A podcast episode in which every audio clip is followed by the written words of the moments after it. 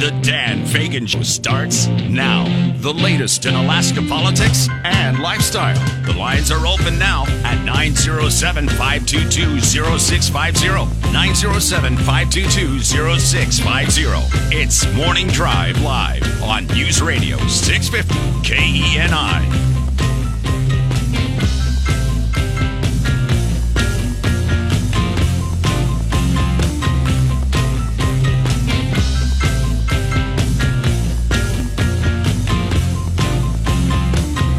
Right, here we go.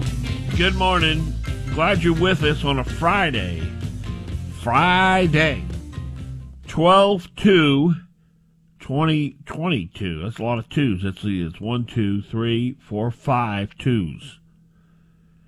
That's a lot of twos. 12 2 2022.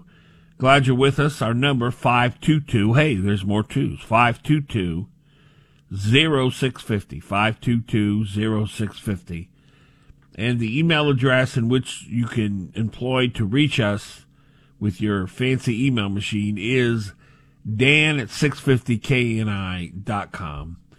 Dan at 650keni.com. All right, what to, what to start with? Lots to talk about, lots going on. Obviously, there's always lots going on. You know, that's something you think about how different the world is than say, let's say, uh, 1950. 1950, you you know you probably live in a rural town. Most people lived in smaller towns then, or more people lived in smaller towns then. Uh, in in recent decades, we've all kind of migrated to larger cities. In Anchorage, of course, Anchorage is a big place, man. What was it? Uh, what is, when you consider the valley? I think Anchorage is what 260. Is that right? 260? Maybe something like that. And in the valley, there's another 120, 130. I mean, you're talking about a pretty good area, which is really an urban area. It is. And it's very concentrated. So that's kind of the way America has, has gone. Uh, most people have left the rural communities because just aren't jobs. And certainly, you know, you look at Bush, Alaska, there's no jobs out there. There's no nobody working out there except for, for the government. But that could be changing because of the ability now to work remotely.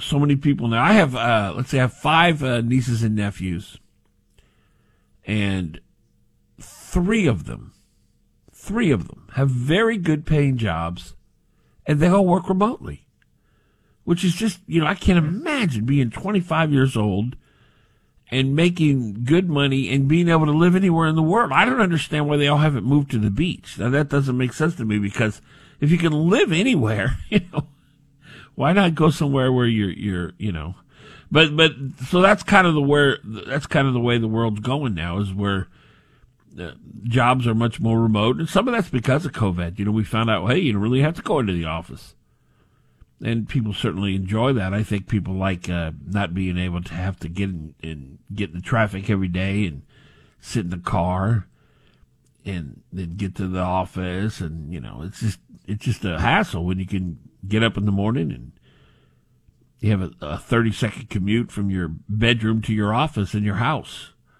and no traffic.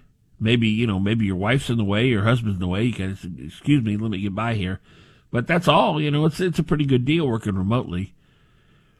And so, you know, who knows? Who knows what that's going to do and how that's going to play out in the, in the, in the future. We may all be working from home some, someday because you know, obviously that's not going to be the case for some of the service industry jobs, but the, with technology today, you can do so much over the computer and remotely.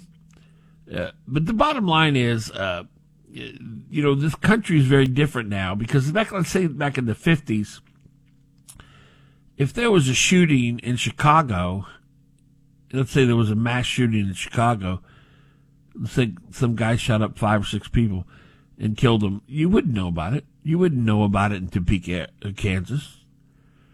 And so we're bombarded with everything that happens in the world. It's all concentrated Remember, you used to have these uh, trash compactors back in the day. We used to have one at my parents' house, and you you keep putting trash in them, and you you squeeze them and squeeze them and squeeze them, and then you take the trash out and they weigh like hundred pounds. But it was kind of a stupid idea because they were so heavy. But that's kind of the way our news and information is today. We get all the bad news compacted into one big heavy piece of garbage. And we're exposed to everything that, that's happened bad in the world in the past 24 hours. And of course there's going to be a lot of bad things happen because there are a lot of people on this planet. And that's something we didn't used to have. And that's one of the negative sides of technology, I think. And then you have a media that's really, they're, they're, the thing about the media is, and this is, of course, we know that most of them are leftist. And look, I've, I've, I've worked in the media my whole life. And I can tell you, in the newsrooms in which I've worked in, both in newspapers and television uh, stations, the the goal is to jolt people. You you don't want to be irrelevant. You don't. You, the worst thing you can do in in in journalism, according to some, is you can't be boring. You can't be irrelevant.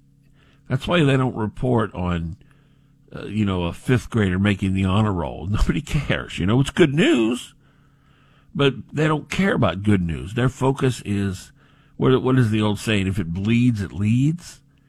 And so we have a media apparatus now that they're just looking for, for bad things. And then they want to jolt you with them. I, like there was this, this is so sad. We had these four college students who were killed in Idaho. I think it was Idaho. Yeah, I think it was Idaho. And it was brutal. They were stabbed to death, and it's just a horrible thing. The guy or gal who did it is still on the loose, and it's just such a tragic situation. Four college students stabbed in one room at the same time, and it just apparently the the crime scene was very bloody, and it just think you make you think what in the world. So last night on I turned on Fox News for a minute, which I don't really do very often, and they they come out of a commercial break, and there's this like soft, ominous music playing, and it's da da da da da, and then you see a graphic come across the screen. Murder in in Idaho, and then you see the pictures of the four people, and then they they take that and they dissolve to the news anchor. It's like they're it's like they're producing a movie here. Why why the sad music and the and the dramatic graphic and the pictures of the and then you start to get the information. They're manipulating you. They want you to all of a sudden feel, oh no, this is tragic you know, it's just like when when movies uh, employ music. Whenever there's a scene that's a lot of action, you the music will be dun, dun, dun, dun, or if there's a, a, a dramatic scene where there's drama between two people, there'll be sad music playing. Or if there's a comedy scene, you'll hear you know kind of goofy music, and the music is used to manipulate your emotions. They're trying to trigger you and get you. It, it's not just a fact thing. It's not like I'm just okay, I'm going to hear the facts. Here's what happened. No, it's much more than that. It's a manipulation of your emotions. And it's intentional. And I don't know, you know, I understand in the media the goal is to be noticed. The goal is to jolt people. You don't want to be irrelevant. You don't want to be boring. You have to manipulate people's senses. And that's why they play the music to kind of get you in that mood where you should be somber and concerned and sad and then they give you the information. So you're already kind of conditioned to be worried and concerned and sad. it's it's kind of sick, and when you when you realize that, when you realize how the media will employ these tactics, that they are trying to manipulate you, they are trying to to, to try to get you to either be sad or you know, they, like it's like at the end of the newscast where they always have the light, fluffy story. Well, that's, you know, to try to pick you up. At the beginning, it's always an urgent Fox News break. Dun, dun, dun. And then, you know, we go to Kansas where a gunman shoots four people at Walmart. Dun, dun, dun. You know, and then they interview the person on the street. Oh, it was horrible. It was awful. People were screaming. You know, it's like, oh man, is this really what I want to know and hear? What, how does it change my life? How does it affect my life? to know that a gunman shot people in Kansas. and it's one bad thing after another, and you know the inflation, the economy, blah blah blah blah blah blah. Now, there's a balance here. I mean, you don't want to bury your head in the sand. You have to know what's going on. It's important that we know that Joe Biden and, and Lisa Murkowski and Dan Sullivan has have declared war on our economy by voting for Deb Haaland and Alejandro Mayorkas. Of course, you, you want to know these things because you, you need that information to be able to vote accordingly. And so I'm not saying we don't report this stuff, but the, the manipulation involved, that's the thing that I think is kind of off a little. Just give us the information. Just tell us what's happening. Present the facts. That's really where I wish the media would go. Not not trying to play music and try to bring up these horrible graphics and you know it's it's always a Fox News brief or breaking news. Dun dun dun dun. You know, they're saying, hey, look over here. Here's why you should be scared. Hey, look over here. I used to love Paul Harvey. Paul Harvey was an excellent writer. He was, of course, a, a radio man. He did he did news at noon every day across stations across America, and then at uh, five thirty in the evening, at five twenty-five to five thirty, he would do the rest of the story. Then he would tell a story. Many of you know this, but I'll, for those who are younger, uh, he would tell a story, and then there would always be a twist at the end of it. It would surprise you. And he would say, Now you know the rest of the story. Paul Harvey. Uh, and then that was, he was brilliant. Loved the guy. And, uh, he was, he was always, he, what he would say when he had to report bad news, he would say, uh, like a, like some kind of statistic or something where people are dying of something or whatever. He would always, uh, preface it with, in case you're running out of things to worry about, there's this. But I thought that was a good context because, you know, you, you could, it's so easy to find things to worry about. It's so easy to, to, to, to be down and depressed. If you're looking for bad news, if you're, if you're wishing you could find bad news, which many people do, you know. That's kind of their, their thing. They, they want to be depressed. They want to be sad. They want to be down and doom and gloomy. Uh, man, there's a plethora. There's a smorgasbord, a buffet of bad news. It's all you can eat buffet. It's like Golden Corral. You want bad news? Oh man, just turn on your TV, pick up your newspaper, and it's there. And you can have any kind of bad news you want. You, you, eat a little, you know, what I do when I go to buffets, I don't ever eat just one thing, a lot of it. I, you know, you take a little bite of everything. And that's, you know, that's where we are now as consumers. And I wonder what that, that consumers of, of news and information, and I wonder what that does to our psyche. I wonder how that affects us. You know, we, we we've never been more prosperous, at least we, in, in recent years. That's changing quickly because of China Joe Biden, Lisa Murkowski, Dan Sullivan, but, I wonder how that affects us because I don't think we're very happy.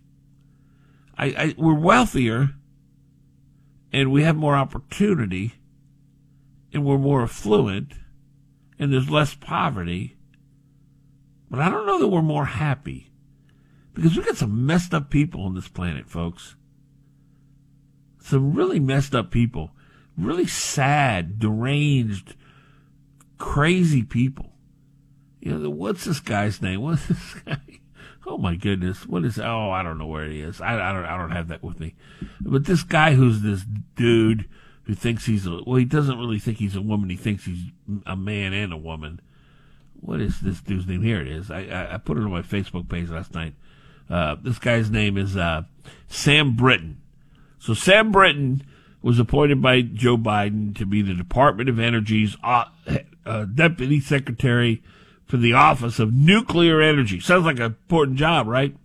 Well, there are pictures of Sam Brinton. He's he's a dude, but he thinks he's kind of both. He he identifies as they them, and there are pictures of him and all this. Uh, you know, I mean, he just oh my goodness, I don't know how to describe it. This you know they do this bondage thing where they they put leather on and they they abuse each other. It's like a sexual fetish. There's pictures of him doing that with he's got there's one picture with a guy he's he's he's he's shirtless this Brinton guy and he's holding some other dude, but he's got some black leather mask over his face, and there's a chain around his neck and a leash, and he's pulling the guy. I mean, this guy's freak job, freak job uh, on steroids. And there, you know, he's he just you look at him and you go, oh my goodness, look at this dude. Now, now, now why did Joe Biden pick him to, to head up the uh, or be the deputy assistant secretary of the Department of Energy of Office of Nuclear Energy? Because Biden wants to appeal to the fringe radical element in our country and and prove to them he's woke. So he picks this freak job up and says, "Hey, you run this this nuclear energy department." Now, what happened was uh, he stole a twenty five hundred dollar suitcase from the airport uh, recently, and they charged him with it because you know, I mean, we're just talking freak, just you know, it's crazy. But that that's what the Democrat Party now is. They they they're just all crazy, loony, cultish, insane, certifiably insane. And so you wonder, you know, people like that and and, and all the things that are uh, happening with the transgender situation and the all the 50 genders now and everybody's crazy. They're just crazy you know, I'm I identify as they them. What the hell does that mean? What what is wrong with you? You're a dude. You got you got male genitalia. Grow up. Stop being a freak. Uh, so people are so nuts. They're searching for all this stuff, and you know the the crazier it is, the more people gravitate to it. And I don't know. I don't know what to think about it. Uh, but I don't know that we're that happy anymore. I don't know that we're that well adjusted as a society. You know, everybody hates America now, or half the country hates America, greatest country ever to exist, and we're all thinking we live in a bunch of racist. country. No, it's not a racist country. People complaining, America, oh, it's awful. You know, capitalism, it's awful. We're all racist. We're all bigots. We don't care about the poor. We're all greedy. It's just poison. And, you know, we have to, as, citizens of the world with all this information at our disposal, we really have to have strong discernment to know that when, when Ryan Binkley produces material, it's demonic and lying and straight from hell. And you can't read it and say, oh, is that true? No, he's a leftist. And when you watch CNN or read the New York Times, you have to know wait a minute. These people are crazy leftists. They're lying to you. They're trying to mess with your head. You can't believe all that stuff. So discernment's a big part of living in, in the world in 2022 because there's so lying is the rule of the day. This is why conservatives are hated because they gravitate to truth and truth is the enemy now in, in, in America in 2022, truth is increasingly becoming the enemy. And if you speak truth, you will be you will be looked at as some really, really bad person because you speak truth.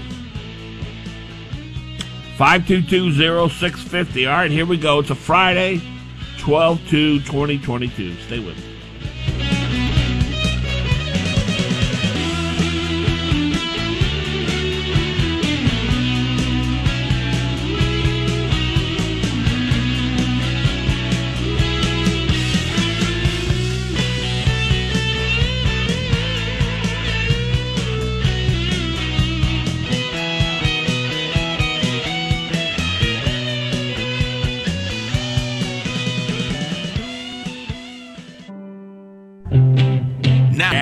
Show. Dial 907 522 0650 and be part of the show on News Radio 650 KENI.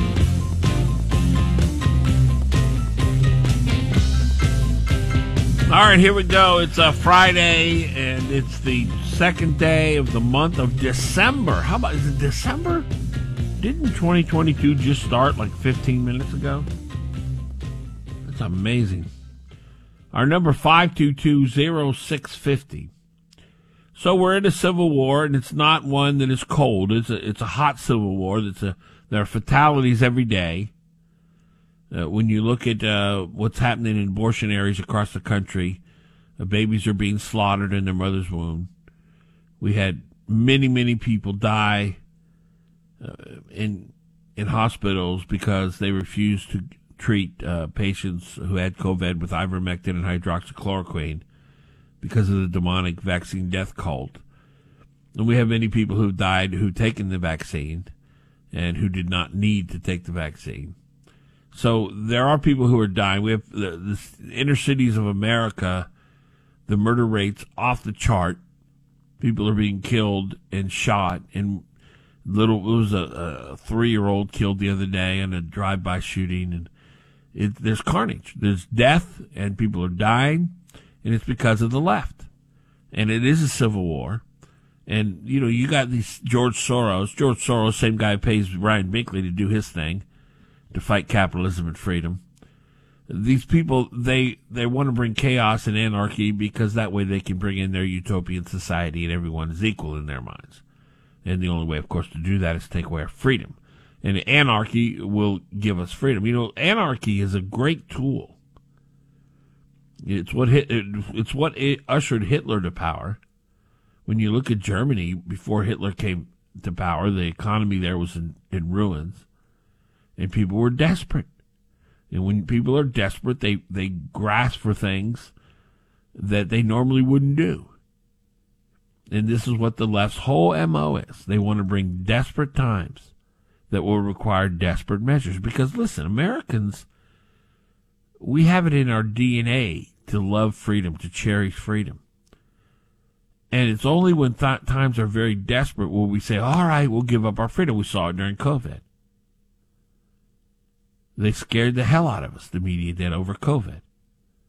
And we said, okay, we won't go to church. We'll shut down our business. We won't have a big Thanksgiving dinner. We'll wear these face diapers that do no good, look like idiots. We'll take this experimental vaccine that is we don't know anything about. Sure, we'll give it all up because we're scared. That's why fear is the number one tool of the Ryan Binkleys of the world. They want to scare you. They want to terrify you. Then you'll say, okay, I'll give up my freedom. That's what the left does. That's all they do. Fear is their weapon. Because it's only people who are afraid that will willingly give up their freedom. And that's why George Soros funds these district attorneys who, who, who treat the criminals like they're victims and just let them out of jail. And then they keep reoffending and murder rates go up 100% and people are dying and there's anarchy. That's what Soros wants. Soros wants anarchy. That's what the left wants. That's why Soros pays Ryan Binkley to go to war with freedom in Alaska. Because he, he wants anarchy. Because then we'll give up our freedom. And the way that we win this civil war in which we're currently engaged is going to start with the governors. Kristi Noem is a perfect example. South Dakota governor. Strong, strong, strong woman. Love this woman. One of the things that she's working on is, you know, this vaccine death cult mandate for our military. We're losing military people because of this vaccine death cult. It would be crazy for a 21 year old, 22 year old, 23 year old in the perfect shape of his or her lives to take this, this vaccine. Even now, they're still demanding you take vaccines. Well, Kristi Noem's pushing back on that. And she's taking the lead in this fight and she's also, you know, there's this thing called TikTok, which is owned by the communist Chinese government. It's been revealed that TikTok, which is a little service with videos, it's actually become very big, especially among young people. And when you download the TikTok app on your phone, you're basically giving the communist Chinese government access to all of your data, everything you do on your phone, everything you type on your laptop. The Chinese communist government now has it if you use TikTok. And so Noem is, is banned in her state, any state computers, any state cell phones from downloading TikTok. Well, good for her. But you know, we've, look, folks, one of the things you got to know about a guy like Dan Sullivan and Republicans like him, we know the Democrats are communists, but these Republicans love China because of the cash. They love the cash. Cash. And so you're not going to see Republicans like Mitch McConnell and Dan Sullivan and Lisa Murkowski stand up to China because of the cash. It's about money for them. And it's the same with corporate America. It's like LeBron James. There was a guy who was the general manager of the Houston Rockets who spoke out about how China is, is violating human rights. And LeBron James told the guy to shut up. Well, LeBron James knows the NBA makes a lot of money out off of China. So we'll look the other way. We'll look the other way as, uh, as China puts people in prison for, for their religious beliefs or for speaking out against communism. Which is, we, we want to keep the money rolling. We want the cash. So, so that's where we are. And people like Kristi Noem and Ron DeSantis and others, Greg Abbott in Texas, it's about, it's about eight or nine governors who are just really strong. I'm talking about really fighters. Of course, Dunleavy's not one of them, but I want you to hear uh, an interview that Kristi Noem did on Fox News talking about this vaccine mandate for the military and then TikTok. Listen to this. Republican governors pressuring Congress to drop the military COVID vaccine mandate, warning the discharge of thousands of service members creates a national security risk. South Dakota Governor Kristi Noem joins us now. Good morning, Governor. Good morning, Ainsley. Good Thanks morning. for having me on. Well, thank you for coming on. I know some people have already been discharged in various branches of the military in our country, and then there are many more that stand to be discharged as well. If we could show this full screen of the numbers, it's very staggering. 3,600 in the Marines, eight, more than 800 in Air Force, 1,800 Army, 1,900 Navy. What's your reaction to this? Well, it's alarming. Uh, we're having a tough time recruiting individuals to join our military and our National Guard. We have folks that have retired. Uh, in some states, uh, people have been discharged because they've refused the vaccine. And we have no answers out of the Pentagon on if they're going to allow religious exemptions or and how those are defined. You and other governors are actively involved in this, trying to get this reversed, right? Yes, we are. We're asking Congress to take action.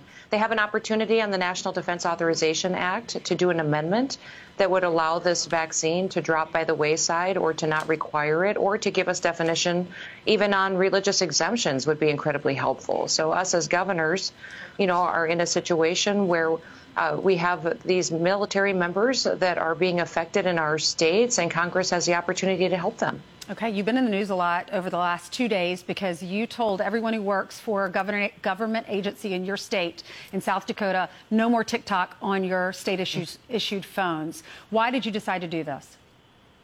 Well, we have an executive order that I signed uh, that says no state agency or department or state employee or contractor will be able to download the TikTok application or access it on any device because of how it is utilized by China and the CCP to gather data and information on American citizens. And they use it to harm us. They use it uh, to gather information uh, because they want to destroy the United States of America. Listen, China hates us. Uh, and this application is extremely dangerous because it gathers information off your phone, what websites you go to, potentially what keys you're hitting. It could gather your uh, passwords uh, to access your financial information. And they're using it and manipulating their algorithms to gather information on American citizens to use against us. So here in the state of South Dakota, we've taken action to make sure that we're protecting our citizens, letting them know that our state employees and our agencies will not be allowing this application on any device. and we've banned it from our networks and it's blocked.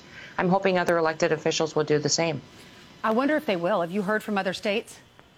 I haven't, but I think that they will. I think they recognize the true threat. We're learning more and more every single day about what TikTok is and how it's being utilized against the United States of America. So I think the more that they learn and the more they study, uh, they'll understand that they need to take action too. I think it's a brilliant move. Thank you so mm-hmm. much, Governor. Great to see you. Boy, I love her. She is fantastic. We're going to see some real strong leaders emerge as this civil war continues to play out. And you know, we see it here in Alaska. We see who the who the real fighters are. Mike Shower, Shelley Hughes, um, Bernadette Wilson.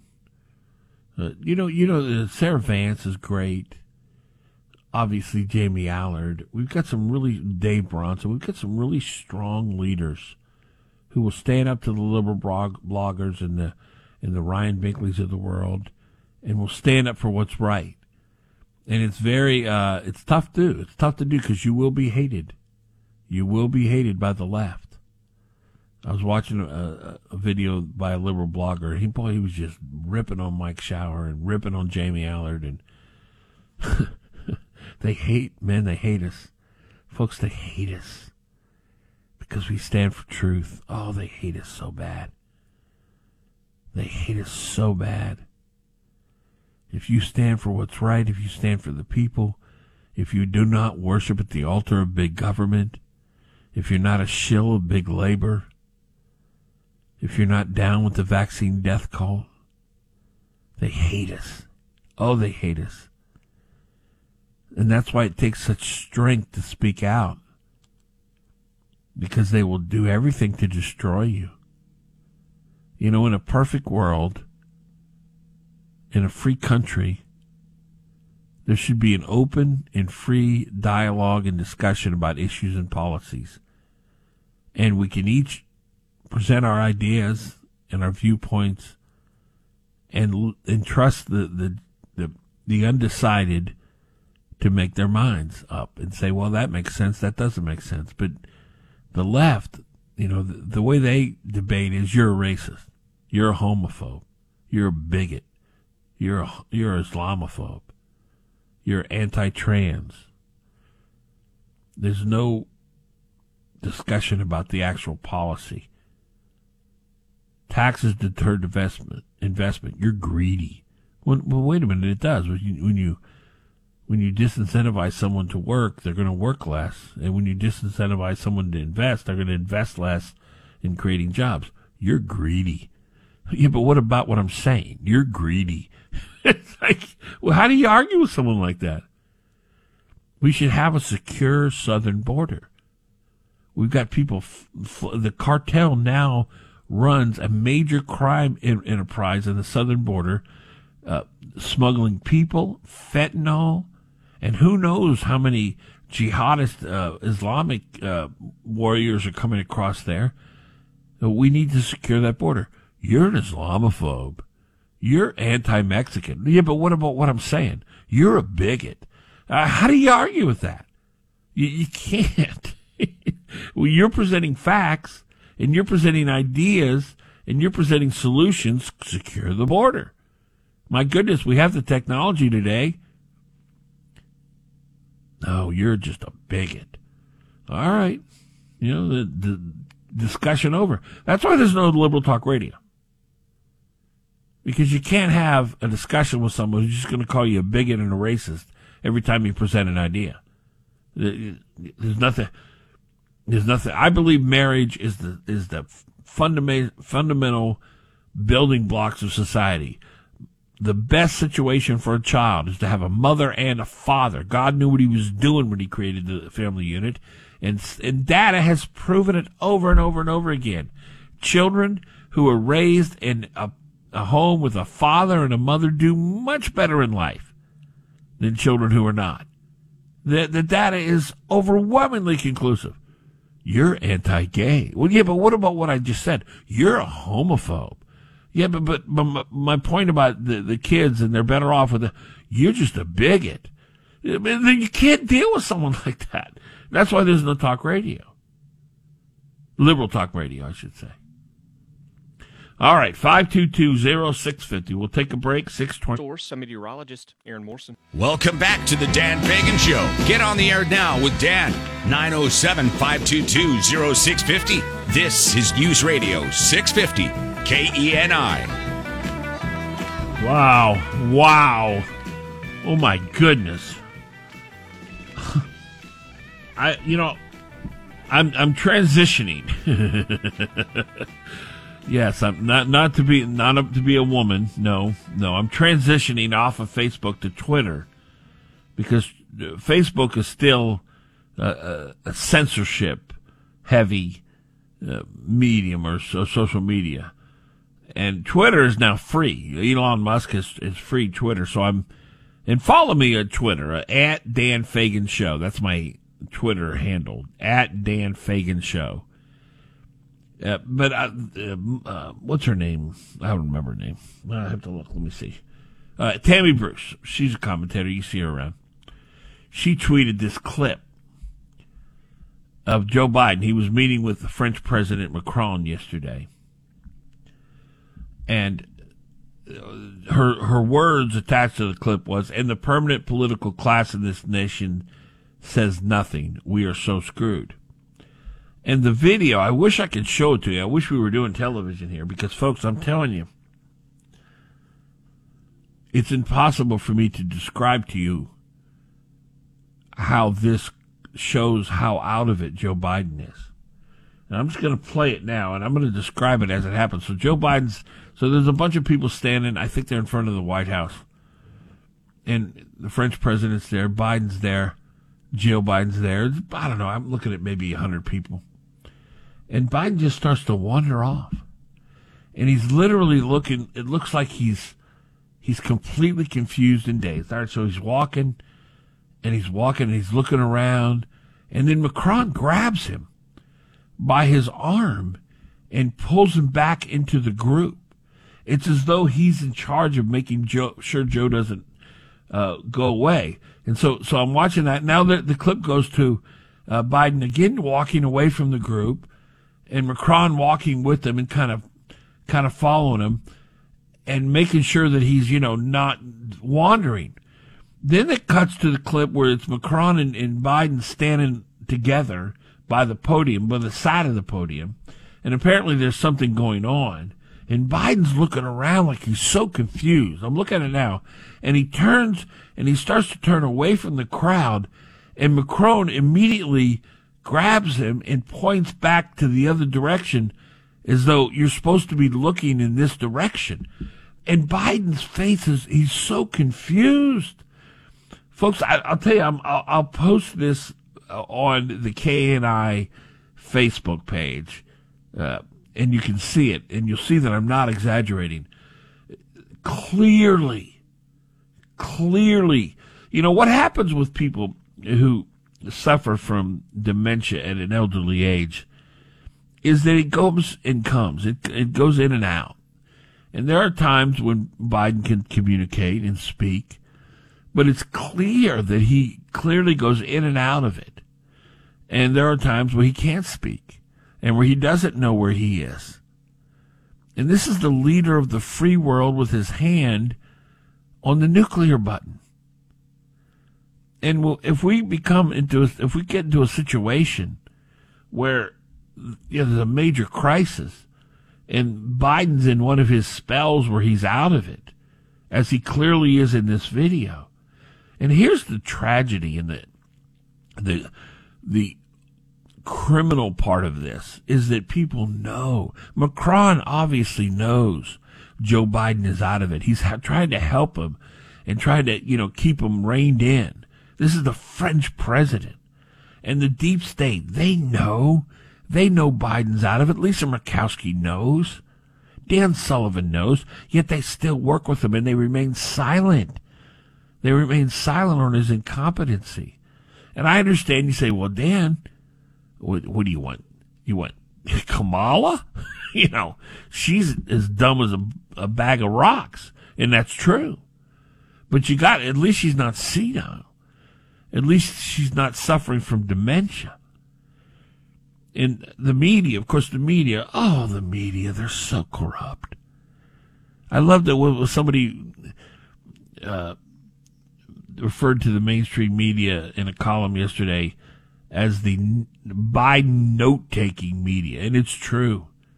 Whatever the Biden administration says, they just they just repeat it. They don't question it. I'll tell you, there was a story last night on Channel 2. Rebecca Palsha, who's married to Kyle Hopkins, who is an employee of George Soros for all practical purposes. George Soros pays Kyle Hopkins' salary, and he works for the Daily News.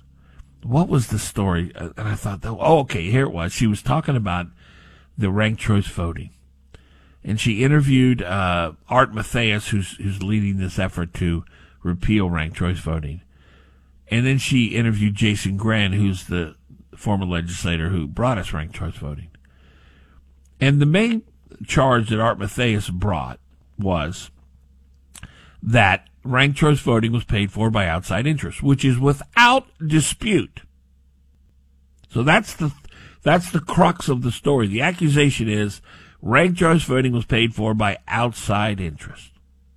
Jason Grenn, she interviews, she goes, "Oh no, no, this was paid for by Alaskans," and she just quotes him. She says, "Grenn says it was paid for by Alaskans," and then she says it was paid for by this group from Denver, and then she named like three other groups. One of them was the John and uh, Arnold Foundation, which is this major Planned Parenthood uh, demonic group, and uh, I don't remember the other groups. But she lists these other organizations, but she doesn't tell you that they're from outside of, the, of, of Alaska. And that's the crux of the whole story. Is it true that the ranked choice voting initiative was paid for mostly by outside interest? And the answer to that question emphatically is yes. But she dodges it. She she doesn't answer it. She she just lets Jason Grenn make the statement that it wasn't when it was. Now, if if I can promise you, if if it was the other way around and it was a conservative making a a, a completely false statement, Paulster would have nailed him on it. She's she's a good she's got a she's good at her craft. She's a good journalist as far as can dig, but she only applies it to, to, to conservatives when it comes to holding people accountable. That's the thing about the left. A lot of leftist journalists are very talented and they're good at what they do, but they only apply their craft to, to expose conservatives. When it comes to leftists, they just give them a pass. It's like the Byron Mallott and, and Bill Walker scandal with Byron Mallott's asking some teenage girl to have sex with him. They just want, oh, they were going to talk about that. It's like Ethan Berkowitz when he's sleeping around with the news anchor over at the ABC News. Oh, we're not going to re- we're not going to report on that until after he resigns. That's what Ryan Binkley did. They will. They're talented. They have skills, but they will not apply their craft to hold the left accountable. It only applies to to conservatives, and that's why nobody trusts them. And I don't know why they can't see that. I don't. They, you know, they just think people hate them because oh, I don't know. But if you would apply your skills that you have to expose corruption to the left as much as it would you would to the right, then people would not hate you. You're you're selective when you when you choose to report on what's going on. And you have double standards. And that's why people don't don't like the media. 522-0650, 630. The Dan Fagan Show returns on News Radio 650 KENI.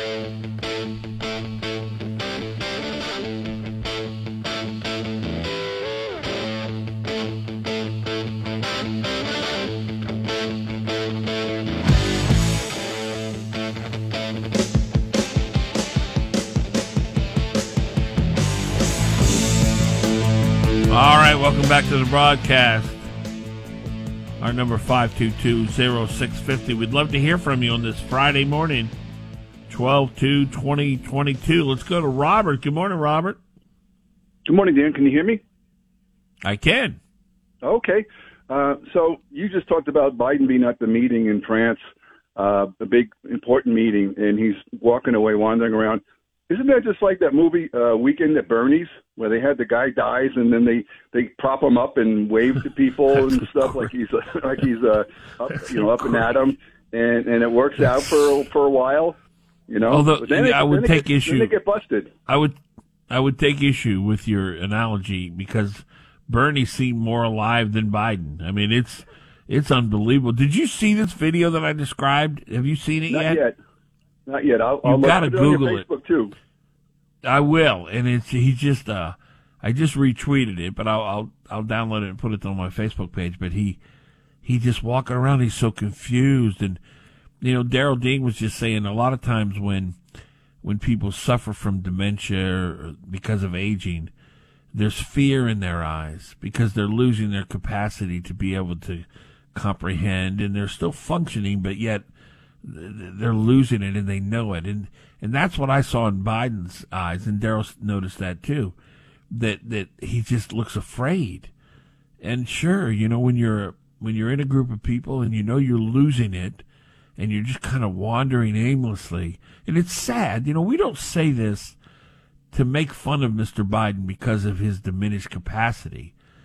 It's not his fault that he's getting old and losing his ability uh, to reason. To me, I think one of the most evil persons on the planet is Joe Biden, Jill Biden. For her to put her husband through this, knowing full well he's not capable, that's just cruel. And you know, you, you think about the people who are covering up for this, and all because they hate Trump so much.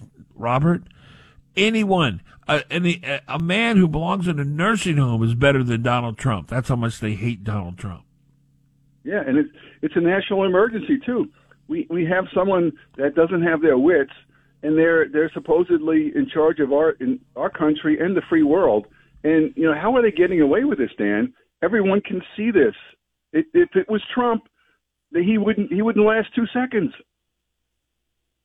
Oh, for sure. Yeah, you remember that one time Trump was walking down this ramp and he walked a little slower than normal? Well, that was all over the media. They were just, you know, oh well, no, look at Trump, he can't walk. Yeah, well, they, every every other month they were bringing up the Twenty Fifth Amendment to to say he's not right. capable to to be president.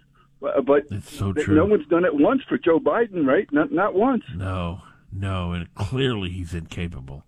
Clearly. Yeah, You and I, yeah, I don't him. like, uh, you know, I, I'm not making fun of the man either. I'm just saying he does not belong there. Uh, there's other people that that are standing in the wings that are supposed to be taking his place in, in cases like this, but we're, that's not happening, Dan. This is this is incredible that this is going on in our country. We're we're like we're like the the, the leading country of the world, and we've got a puppet running it. Yeah. Well, you know, I wonder, Robert. Uh, look, I, this is not uh, anything against women. Some of the greatest leaders in Alaska and our nation are women, and I think, frankly, if you look at the the brave, courageous people in Alaska who are leading the charge for for freedom, more of them are women than men. But Bern, uh, but uh, Kamala Harris is dumb. She is genuinely a stupid person. And when you hear her talk, it's obviously she's just really stupid. And that's not a sexist thing. It's just because she's stupid. They're stupid men too. Uh, but maybe that's part of it. Maybe they they realize she's so incredibly stupid that it's better to have this senile old man that we can control than put someone in who's genuinely stupid. Well, I, I thought she was kind of street smart, but she's not even street smart. She, No. she is. She's just faking it herself too. Uh, Yes, You know, she doesn't yes. seem to know anything about about anything. You know, and she's just Yeah. faking. You can tell when she talks, she just want you know wanders on, and and that's the other Yes. thing, Dan. I I put- I just you guys were talking about Dan Sta- uh, uh, uh, Dave Stieren. You know, he goes on the radio on the other show and he talks for a long time about nothing. He doesn't bring up things going on with the governor, or things going on with the state. He just jokes and laughs, and he talks about nothing for for thirty minutes. Well, well, he can't talk about nothing. He talks about something. Well, nothing nothing to do with his job. What's supposed to be. Well, his like, what is he talking? What What is he, talking is he about? the jester? Is he the king's jester? Yeah, Dan. He, I, I just realized that he's talking to Mike. he is McConnell. funny. He, yeah, he was going off on tangents and everything, but nothing about. Well, what what about our PFD getting a full PFD? You know, the governor took credit for the PFD being bigger than normal, and that was Mike Shower. Yeah, it was. Yeah. Well, you know, So, uh, you know, Dan, this is this is Stieren's a- Stieren's a funny guy, you know. So I mean, you know, I, I don't don't, think have a problem with him being. Fu- you don't think Stieren's funny? I think he's silly, but you know, as far as like, uh, I mean, I, I'd rather listen to Dave Chappelle. Yeah, well, that's a very funny man, Dave Chappelle. Yeah, I don't know. You know, look, uh, listen, listen to Dave sometimes, and you'll and you'll see you'll you'll see that he didn't talk about anything that don't you know att- you know applies to the state. yeah. Well, yeah. Well, it's hard. It's hard to defend Dunleavy. Think about it. How? What would you if you had his job? If you were making one hundred forty thousand, whatever Stieren's making, and your job was to make Mike Dunleavy do good? Would you talk about real issues? No, because he's failing on all of them. I talk about fluff. I talk about baking or whatever, because you can't defend Dunleavy. He's a dud. He's a complete dud. Yeah, he's a great spin doctor. That's what he is. Who Dunleavy or, or Stieren? Well, no, Dunleavy, not Dunleavy. He doesn't talk. He, Yeah. he, he lets Stieren do it. But yeah. yeah, Dan, listen to it sometimes. Yeah, he's talking about baking and parties and drinking. Uh, nothing about how we're gonna we're gonna have the state do better and have better programs going and, and work on uh, Yeah. getting getting this homeless situation uh, so it doesn't blow up and we turn into Portland or, or Los Angeles. Come on. Right. Well, I hear you, Robert. I appreciate it. Have Thank a good you. weekend. Yeah, you too. You know, I, I some on Facebook you get these memories that come up back in your old stories, and a lot of times I, I'll post my columns on Facebook, and then they'll pop back up in memories. And I think it was a year ago, maybe two years ago. Dave Stieren said uh, about the the city of Anchorage. They were about to. It was Austin Quinn Davidson Smith Jones Johnson. She was going to shut down the city, close all the bars and and all that stuff. And and Stieren tweeted, uh, "All right, this is it. The last night before they shut everything down. Go out and have a cocktail enjoy yourself, party. You know, something like that." And of course, the Anchorage Daily News, their panties got in a wad. Ryan Binkley hated that because you know they were they're the they're the the fear mongers that promote promote COVID as though you know we're all going to die from it ev- eventually. And I wrote the column defending Stieren because I thought it was great. Because Stieren was promo- promoting life and freedom and liberty and enjoy not letting the fear mongers win. And of course, when the media hates you and comes after you, when the Ryan Binkleys of the world come after you, boy, you are no, you know you're you're right in the center of truth. You're right in the he- the heart of it. And Stieren was right to call out the city of Anchorage. Now, I wish that his boss would do that. Of course, you know we know uh, Dunleavy's a coward. He he just doesn't want to fight anybody. He just wants to remain quiet and you know go to ribbon cuttings and say, "Hey, look, I'm the governor." Uh, but yeah, I'll tell you, man, I'd rather have Stieren in there than Dunleavy. I think Dun- would be a great governor because he's got some fight in him. Now he can't he can't say much now because Dunleavy, you know, and that's what the the Daily News played it up. You know, Dunleavy and Anne Zink were trying to terrify everyone with COVID. And the Daily News story was, well, here's a Dunleavy spokesperson, and he's telling the opposite of what the governor's doing. You should be afraid, like Dunleavy says, not like Stieren.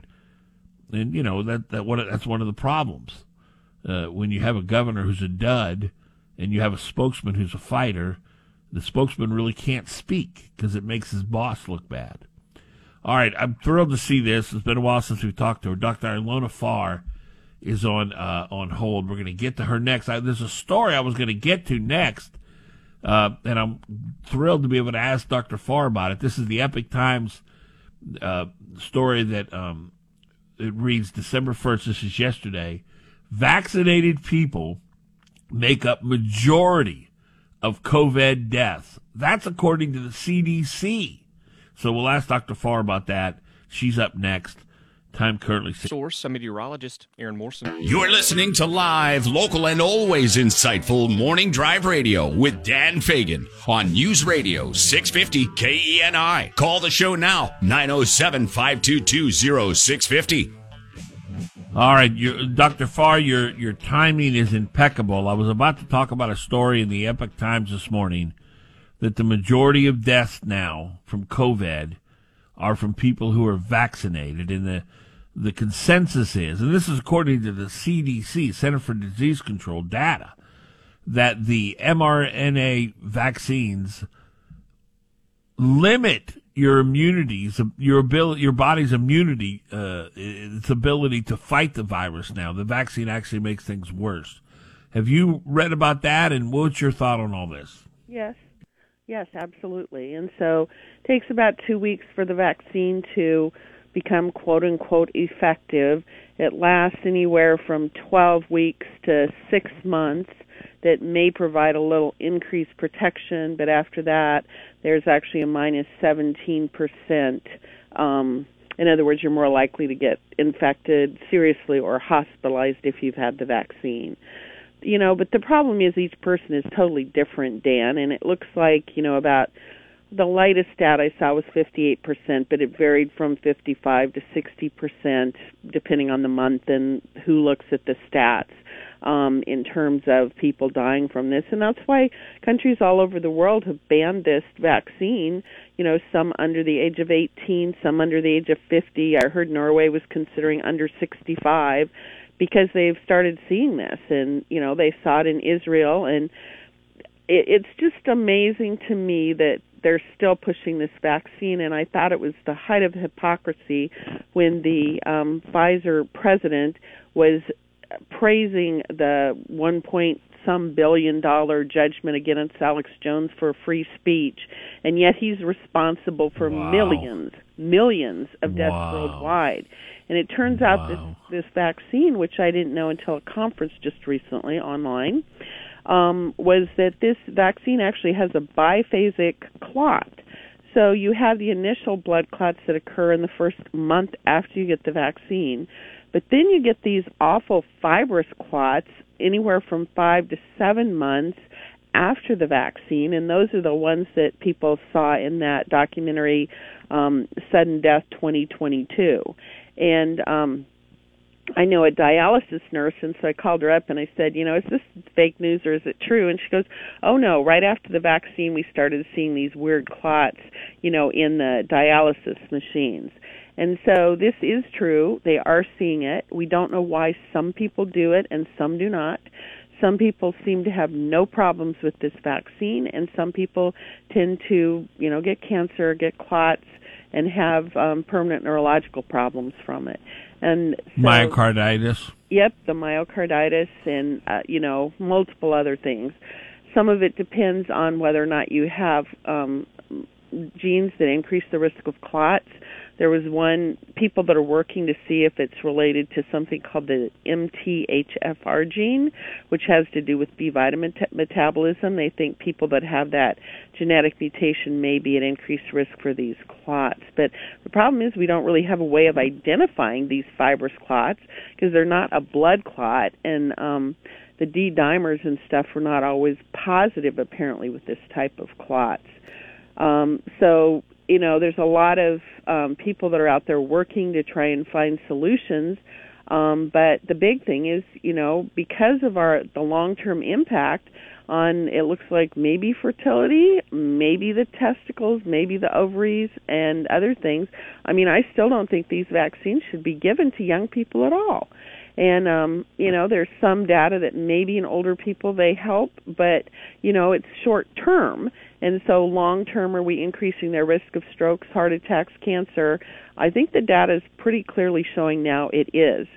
So I don't know when people are going to wake up, um, but it's very frustrating for me as a provider because you know you go to one conference and everybody's gun ho on the vaccine you go to another conference and you're seeing all these vaccine injuries and it's like there's two dramatically opposing viewpoints on these vaccines and they don't meet anywhere in the middle. And i mean we're seeing this with you know climate change we're seeing this with nitrogen. I mean i'm looking at everything that's going on in the world and you know it talks about in the end times when there'll be right will be wrong and wrong will be right. And i look at this bill that murkowski and sullivan just voted on that's totally going to erode religious freedom. I look at iran that apparently has enough nuclear material for four nuclear bombs plus they've got tons of ballistic missiles now and lots of these attack drones um, so we've really got to pray for Israel and peace in the Middle East because of what's going on in Iran right now. Um, you look at all this other thing that's going on with them closing 3,000 plus farms, you know, in the um, Netherlands um, because of nitrogen, which is nitrogen is a natural source. I mean, why are you closing farms and reducing food production in the world right when we know we, we're reaching, you know, we're going to have more food crisis?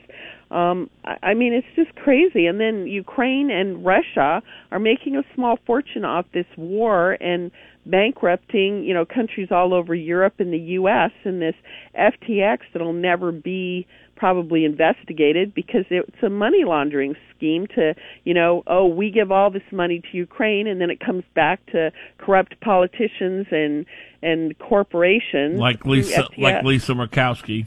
Well, uh, you know, I don't know. People are going to need to do investigation about that. I she she it. took Yeah, she took money from that. Uh, Dr. Farr, I know you're so busy. Can you hang on for another segment? Sure. Thank you. Talking to Dr. Ilona Farr. And we got calls, too, we'll get to. 522-0650. Stay with us.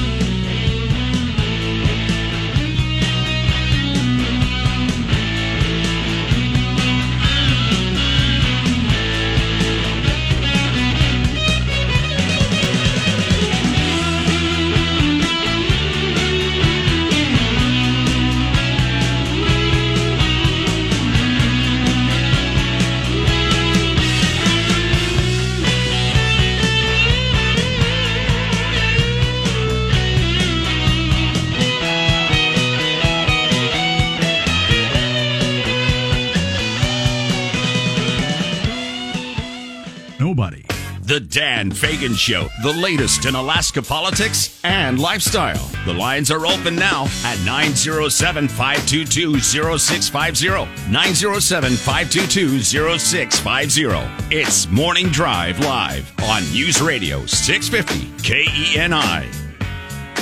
If you look up the word courage in the dictionary, there should be a picture of Ilona Farr sitting right next to the word. Dr. Ilona Farr is with us. Uh, Dr. Farr, you laid out a very uh, realistic assessment of what's happening in the globe right now. And I, I want to run something by you. It's clear to me, for those who pay attention, for those whose heads are buried in the sand, this means nothing. But for those who are paying attention, it seems as though the world is unraveling. All the institutions that we've come to trust through generations are now untrustworthy. And I don't know that we've ever lived in more perilous times. And people will say, well, you know, we had World War One, we had Nazi Germany. Certainly times were very bad then. But the distinction mm-hmm. between those times, Dr. Farr, and now is back then the enemy was from without. It's my opinion that the enemy is now from within. The United States has been infiltrated by dark forces, people who are anti-freedom, anti-capitalism, certainly anti-life. And they're targeting our children, and we can't trust them. Our Justice Department on the federal level is corrupt. And that's much more dangerous than having a foreign enemy overseas that want to kill us, but because of our military, we can combat them. I don't know how we're going to win this war where the enemy is already within the gates. Is that a fair assessment of what's going on? And if it is, what do you think the answer is to winning this war? Well, Dan, yes, you are absolutely 100% correct. And, um, you know, Jesus is the answer. And, you know, going back to biblical principles is the answer. I mean, I am glad I am saved. I'm glad Jesus Christ is my Savior. And if something happens to me, I know I'm going to heaven. And I think it's really important for us to focus on biblical principles, on truth, and trying to ascertain the truth, which is very difficult in these times. But, you know, that is the answer is getting back to the biblical foundation and it's totally being eroded. You know, the family, us killing unborn babies, us mutilating children um, who really don't know what they want, you know, at ages. I mean, giving them these um, drugs that we give sex offenders uh, at an early age and chopping off body parts. I mean, what insanity is gripping us, you know? We've got a, a president that's obviously suffering from dementia. He, they have to get him through another two months so they can try and retain power longer because then Kamala Harris has the right to run for two additional terms. If they don't get him through the end of January, then um, she can only run for one term. So there's a lot of play that's going on behind the scenes. But, you know, the problem is Biden's done so doggone many executive orders too, and each executive order can have like 40 different actions, and a lot of people aren't aware of these. I mean, I'm not aware, I wasn't aware of some of them, and I'm not aware of others, but he's basically changing and doing a lot of things that are bankrupting us, like this um, student loan forgiveness. That was all done by executive order. I mean, what right does the, the presidency have a right to do something that's financial. I thought that was in the House. So the the whole all of our institutions are being totally corrupted and it's very very frustrating and i mean this um just these vaccines i mean why aren't they telling people hey look you know there's this study I believe it was out of Thailand where they took 200 young men, vaccinated them, you know, and then they did a bunch of studies to see if there were cardiac problems in them. And it turns out that seven of the 200, which is uh, over 3%, had cardiac problems that they were asymptomatic. And so and these were young men. These were young men. And so, I yeah. mean, by vaccinating people, what are we doing? And then they're doing the vaccine so they they studied this stupid bivalent vaccine that's the Wuhan and Omicron strains, both of which are extinct. So I'm not sure why we're immunizing people against extinct vaccines that are at increased risk of clots, because those are the you know the Wuhan strain is the one that causes clots in people. So a number one, we're giving them a clot shot. Um, but a number two, you know, it's not effective and in the mice, they gave these shots to all eight mice, and all eight mice ended up with COVID. And it wasn't studied in humans. So why are we giving people a vaccine that is, you know, a new new vaccine that hasn't been studied in humans, and again caused the mice to get COVID? I mean, it's just kind of insanity. But yet people just trust it. I mean, I trusted vaccines um, and thought they were great technology, but now they're trying to go to make all of our new vaccines. They're adding all these adjuvants, all these nanoparticles, and they're talking about mRNA. So they're going to corrupt one of the things that I think has really benefited people over the years by preventing diseases. So there's a lot of stuff that's going because it's cheaper technology and easier to produce. And so, but you know, we've got these large corporations like Pfizer that's totally in charge. You know, they own the media now. They're worth billions and they're virtually untouchable because they are using the government to protect them from any liability um, against these vaccines that are turning out to be a lot more dangerous than we thought. I mean, I thought they were going to be safe looking at the information and data Pfizer put out, and then we found out that Pfizer lied. I mean, within the first three months, there were 1,223 documented deaths. And, you know, they've pulled other vaccines off the market or other products off the market with 42 or 50 deaths.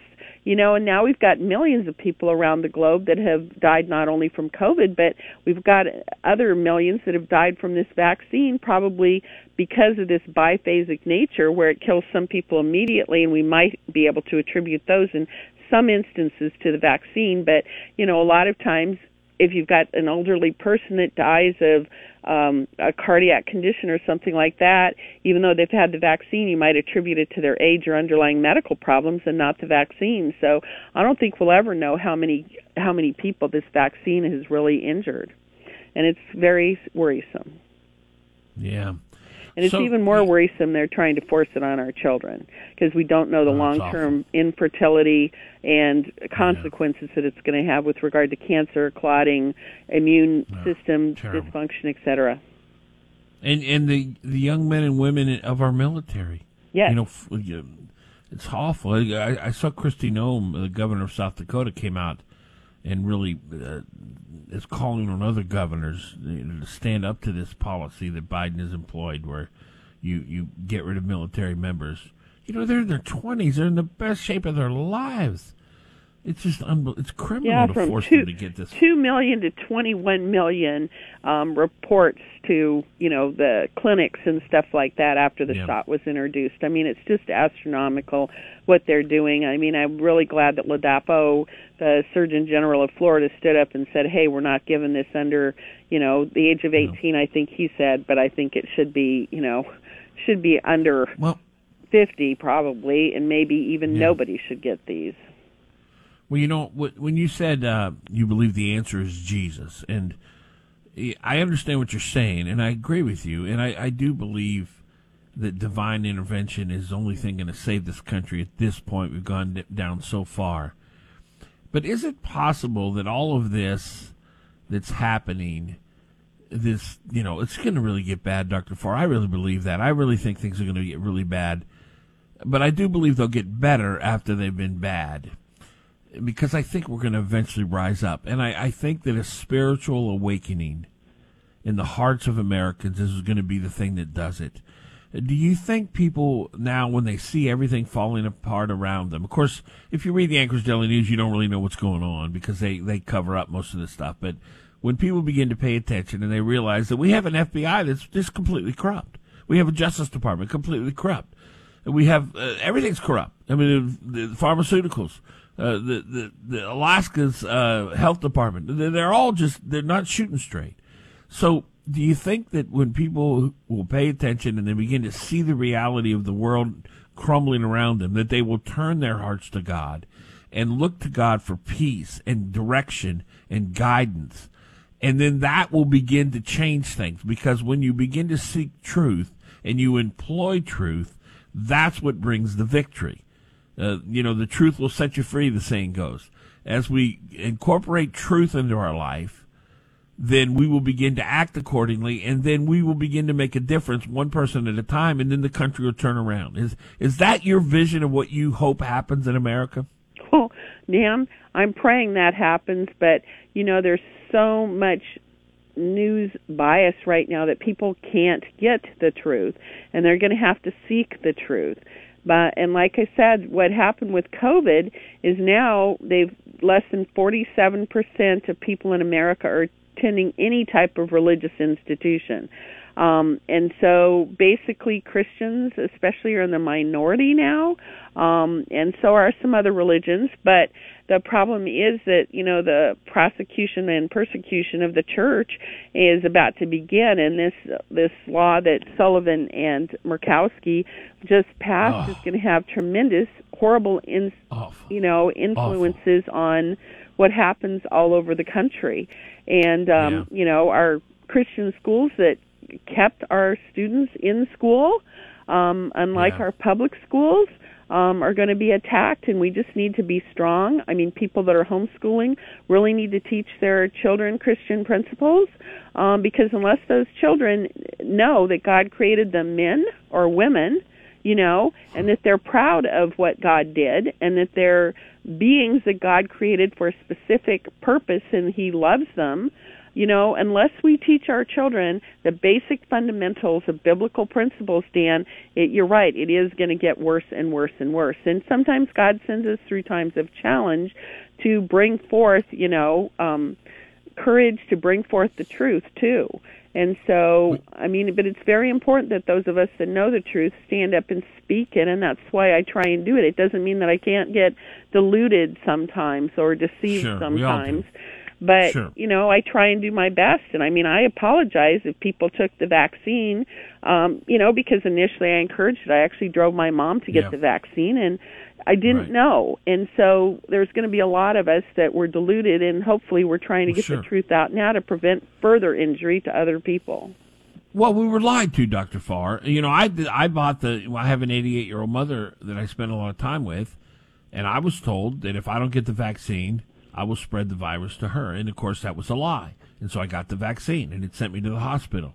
So when you're lied to, it's hard to it's hard to discern that kind of thing. So you know, we're all dealing with a bunch of people who are not straight shooters.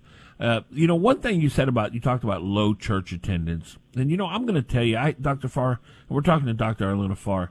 I believe a lot of that is the church's fault. I think so many pastors today are afraid they're seeker friendly. They just want to tickle the ears of the congregants. They don't want to take tough positions and take tough uh, stands on, on important issues.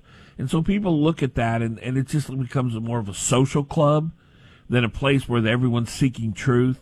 And I think that's one of the reasons that church attendance is down is because many many pastors today are afraid. They, they're so afraid of losing their their members. They won't speak out against gay marriage. They won't speak out against abortion, uh, and they won't speak out against this transgender cult that's that's rising up. And I think people think, well, there's just there's nothing here, you know. Am I right about that? Oh yeah, oh yeah. It's infiltrated, you know, the Catholic and the Protestant Church, where they're just being deceived by the world. I mean, this climate change, they're they're going away from their major function, which is um, spiritually and sticking to the the truth in the Bible. And you know, uh, it's it's really bad what's going on right now, and that's why individual people need to take the responsibility for their families, for their children's, for their extended families and friends, and really make sure that people are hearing the true biblical truth. You know, the it's just so important religion right now. Uh, I can't tell you Doc- the number of people that want prayer and everything else right now. Dr. Ilona Farr is our guest. Let's take a call for. Ken, you're on with Dr. Ilona Farr. Uh, hey, Helena, you're you're a treasure, ma'am, and so is your sister. And I wanted to ask you a question. Uh, when you talked about the deaths, as I look at the whole uh, from thirty thousand feet, it wasn't just from COVID or from uh, death from and injections, which are still happening, but we've lost a lot of trust uh, in because we can't get the right information. And during during the past two years, I think people lost sight of how bad it got when all medical procedures were shut down, diagnostics, and then and I, I don't know if anybody could ever write a book on it, but I think the wound's too fresh, and I don't know if you could ever get to the whole truth of it. But you look at here in our own state, how many people were turned away from the hospital or medical procedures during this mess? How many people died because they crushed everything uh, with commerce and medical uh, treatments?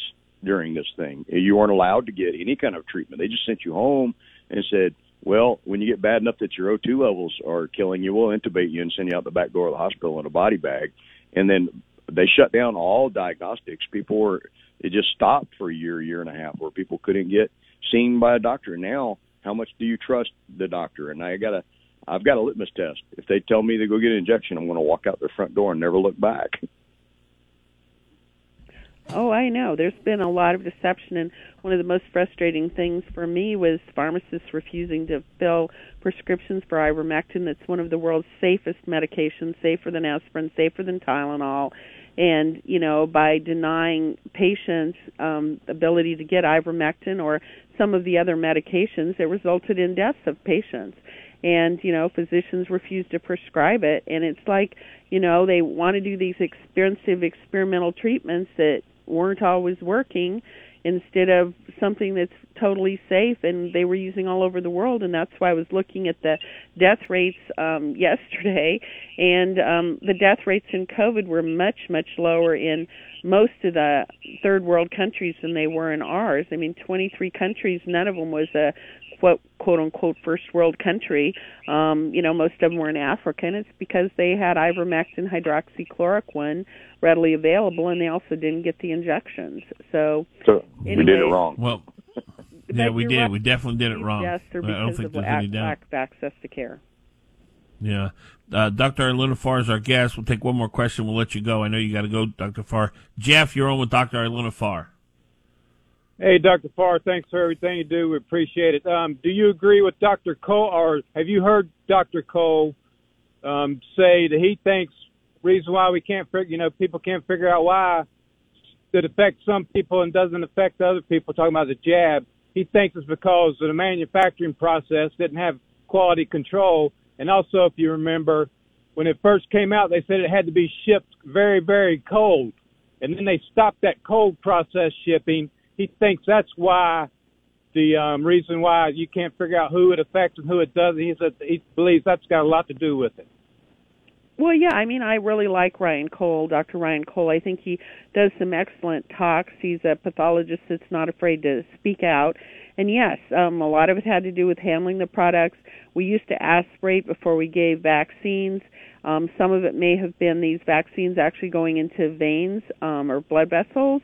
Um, some of it could have had to do with degradation. There's no question there was differences between lots, and people can go to howbadismybatch.com um, and look and see whether they got one of the lots that had a lot of side effects or didn't. Because some of the lots had hardly any side effects. It's just what you would expect from a, a normal vaccine. So how much of this was them experimenting on us, how much of it was um, poor control, quality control, how much of it was degradation, how much of it is genetic. Um, you know, we don't know at this point in time, but we do know that some people are having very serious effects from the vaccines, and some people, you know, may have gotten some benefit from them. But there's a lot yeah. of information well, look, we don't know yet.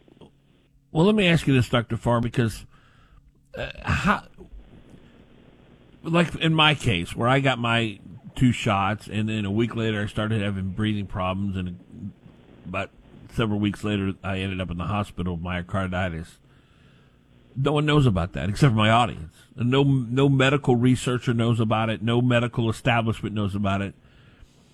How many other people have been adversely affected by this vaccine and the the data does not reflect what happened to them. Do you think it's it's so widespread, it's so underreported, or do you think we're we're getting a good handle on how many people were adversely affected by this vaccine? Oh, it's totally underreported. I mean, they estimate in the UK study 6% of people had adverse reactions to the vaccine, and that's just the ones that they knew about from this informal survey. But the VAERS data is underreported by at least a factor of 10. So if you have 44,000 uh, deaths from the COVID vaccine on that, and who knows, they keep varying the number, Dan. But if you have 44,000 listed, it's probably closer, uh, well over 400,000. So you know that's why this vaccine is very dangerous, and um, it, it's going to take years to sort this out, and there's so much cover up. We may never be able to figure out everything. There's V-safe data that people can go through. Um, you know, there's an organization, Stop the Jab, that if people are being um, forced to try and get it, they can go there for resources. And then I'm referring people a lot to the FLCCC website because they have the protocols, you know, for prevention of COVID, for treatment of COVID, for treatment of long COVID, for treatment of vaccine injuries. And those guys are really trying to synthesize data from all over the world and keep it updated. And it will be changed depending on um, new information about new supplements that comes out or new medications. Most of these are old repurposed medications that we know the side effects um, on and stuff like that. So they're very safe for most patients. I think we should wrap this conversation up with one last question, which is if someone does test positive for quote COVID, what would you recommend they do? Well, I still recommend they stay home and not infect other people because there's a certain percentage of the population that has not gotten COVID and will still get COVID. And so, you know, they need to do the usual things. I mean, Alaska COVID Alliance has a list of all the different supplements that they can do if they have underlying risk factors. I'm still treating with ivermectin, um, some hydroxychloroquine, Z-Pak. If they don't want that, I'm using the Paxlovid.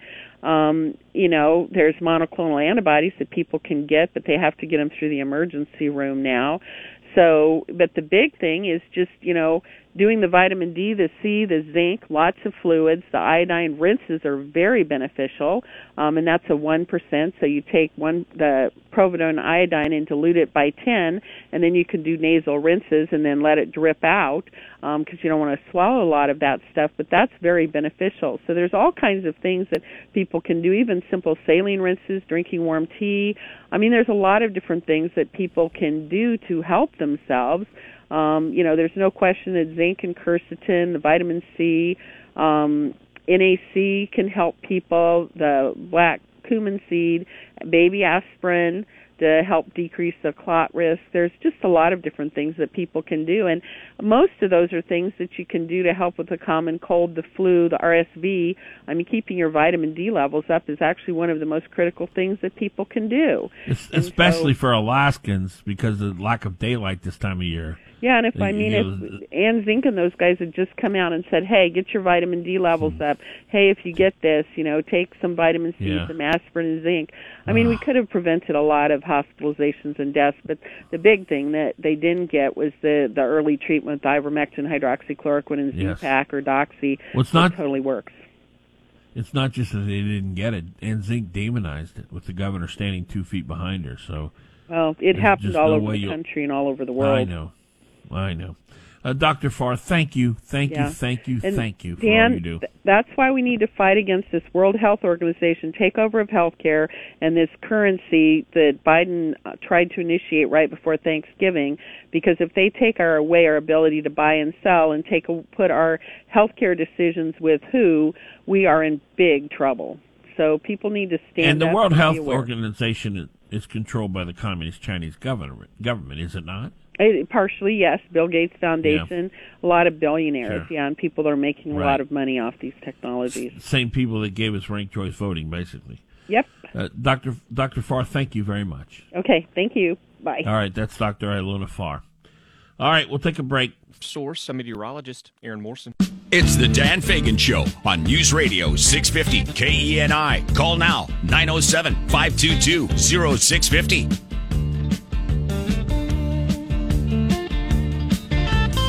Are you sleeping well at night? Well, I hope so. If you're not, you need to get yourself a Sleep Number 360 smart bed. Right now, you can save a thousand dollars on select Sleep Number 360 smart beds and adjustable bases, plus special financing. This ends on Monday. I've been sleeping in my Sleep Number bed for at least four years now, and it's such a game changer for me. I sleep so well. I get up in the morning feeling great. Why choose proven quality sleep from Sleep Number? Because to be your best every day, you need proven quality sleep every night. Go to sleepnumber.com to learn more. Subject to credit approval. Minimum monthly payments required. Sleep Number 360 Smart Bed. It'll change the way you sleep. My sleep number setting's 35. Find out what yours is. Head on over to the showroom in South Anchorage in front of the Target. Again, the sale, the $1,000 off sale ends on Monday. So head on over there this weekend or Monday and get yourself a good night's sleep for a change. All right, 5220650. John, good morning. Good morning, Dan. Hey, uh, appreciate you having Dr. Farr on. She's uh, just a real pillar in this community and uh, helping keeping us all safe. Wanted to Yes. follow up with that. Have you? I don't. I jumped in a little bit late, and I don't know if you have an opportunity to talk about a docudrama that's out there called "Died Suddenly." Have you? Have, Yeah. Have you talked about that? Have you seen it? Yes, I've talked about it and I've watched it, and it is horrifying and it is credible. It's well done. They talk to coroners who see this and- and other people, and there's just this incredible uh, shift in the way people Yeah. are dying as a result of the vaccine. Uh, you know, look, anyone now, anyone now, John, who says the vaccine is good and it's helpful, is just ignoring reality, and either they're they're saying that because they're just blind or they're they're financially benefiting from it. And I don't understand why Anne Zink and Mike Dunleavy continue to pump this vaccine. Clearly, Well, it does more it. harm It's than about good. it's about big pharma and them monopolizing and, and monetizing our healthcare system. And that's where we've got to get away from that monetization and get back to the standard of care and uh the Hippocratic oath that these doctors have actually taken because it, they're all about protecting big pharma, which is also big interests and uh, special interest groups that buy off our elected officials. But the you know that died suddenly video or the uh, docudrama, you know those embalmers came together because of the anomalies that they were seeing that are not normal and they're not Yeah. considered a blood clot. They say that there's no blood in those clots. Right, a right. It was very of, uh, of you know it's a yeah. uh, nanotechnology that's accumulating together and stopping blood from going through the veins and arteries. Well, you're right, and it was very difficult to watch because it was very graphic. But and you're right. I said corners. It was more embalmers than corners. But you know, the thing that really infuriates me, John, is that the the way that this was laid out in this documentary. You're talking about people who just they've got no skin in the game. These embalmers don't make money by revealing their findings and the shift that they've seen. And yet the mainstream media, the Ryan Bickleys of the world, the 60 Minutes of the world, they won't touch this story. And it is obviously a major, major story. And that's where it's up to all of us. Uh, people can go to an alternative channel like Brighteon.com and do a search right at the top there for died suddenly. They want to look for the video that, uh, uh, obviously the title of it, but there's a blue, uh, doctor's glove with a, a clot in there that is just, I mean, some of these are like three feet long and it's horrific. But, uh, yeah, go to Brighteon and your listeners want to go there to go get some more information. Some of those individuals, I actually, uh, was up on stage with them, uh, in Oh, Palmer that when right? they came up here to speak earlier this fall. Okay. And they Wow. are absolutely credible and, Yes. uh, people need to listen up and share that video with other people. I think I found the, the video on uh, Rumble, and it was free there. I, I don't know. Yep. Yeah. Yeah. But yes, Yeah. died suddenly. That's the name of the, and you, it's a must watch. And look, if you hate the media now, and by hate I don't mean hate in a negative, in a, in a detrimental way, but if you are infuriated at the lying media now, watch this this documentary, and you'll Oh, realize just how corrupt The media Yeah. is. and and we need to have those Nuremberg trials and hold these uh, uh, elected Yes. and non-elected officials uh, accountable. Anne Zink is Yes. not; uh, she does not have immunity from her uh, fingerprints all over this, and we need to No hold her accountable to it. Yes. Thank you, John. Man. Appreciate your call. I, I got to take a break. I see Dave Donnelly's online, school board member. We'll get to him next. Stay. With Welcome back to the Dan Fagan Show on News Radio 650 KENI. All right. Well, Dave Donnelly's got a big fundraiser. Uh, I think it's either tonight or tomorrow. He joins us. You got a fundraiser. Is it tonight, Dave? It's tomorrow afternoon, Dan. Good morning. Tomorrow afternoon. Yeah, it's Good morning. Yeah, it's from 5 o'clock to 7 o'clock um, on 9th Avenue, right downtown Anchorage, uh, West 9th at 1415 West 9th. It's a large white house across the street from the western end of the park strip. And, Will there uh, be refreshments served? Yes, there will. Yes, there will. What There type will of what type of refreshments? Well, there will be holiday merriment and holiday uh, Oh. refreshments. Yes. That's the holiday merriment. That's fantastic. Everybody loves holiday merriment. yeah, it's a really big kickoff of my attempt to get reelected to the school board. Um, well, you know, Dave, my thought, my my thought on you and your reelection, or yeah, I mean, if we lose you on the school board, my thought is we should just shut the whole thing down. Every freedom-loving uh, uh, Anchorageite should just pull their student, uh, their child, immediately out of the school system. You're the only one in there fighting against this woke culture that has overtaken the, the school system. And without you in there uh, on the inside, having knowledge that, you know, obviously the public is never gets to see, you're such a key person in that, in that whole thing with the school board. And we've got to get you reelected. Well, Dan, before I go any further, as long as we're talking about actual policy, I have to disclaim that I am not speaking on behalf of the Anchorage School Board or the Anchorage School District. But yes, there's some emerging parents' rights groups, both nationally and here locally, that I'm working with um, to try to defend parents' rights within the Anchorage School District. And at nine o'clock today is one of those rare events where four times a year the school board and the assembly meets together at the Anchorage uh, Education Center at the corner of Boniface and Northern Lights. And Boy, uh, that's a whole lot of, that's a whole lot of wokeism people in, in one room. yeah, it's uh, it's a big meeting, and there is a Yeah. public comment period uh, towards the end of the meeting, and people are entitled to come and and let something like 19 of your local officials all you know uh, know what you're thinking. So. Um, Yeah. well, and good. and of course on Monday there's a huge school board meeting where there's over a hundred million dollars of planning construction on the line. Um, uh, boards have to do a six-year plan by state law, and on the existing plan is the plan to build three new schools. Then at, at a cost of over a hundred thousand, hundred million dollars over the next six years.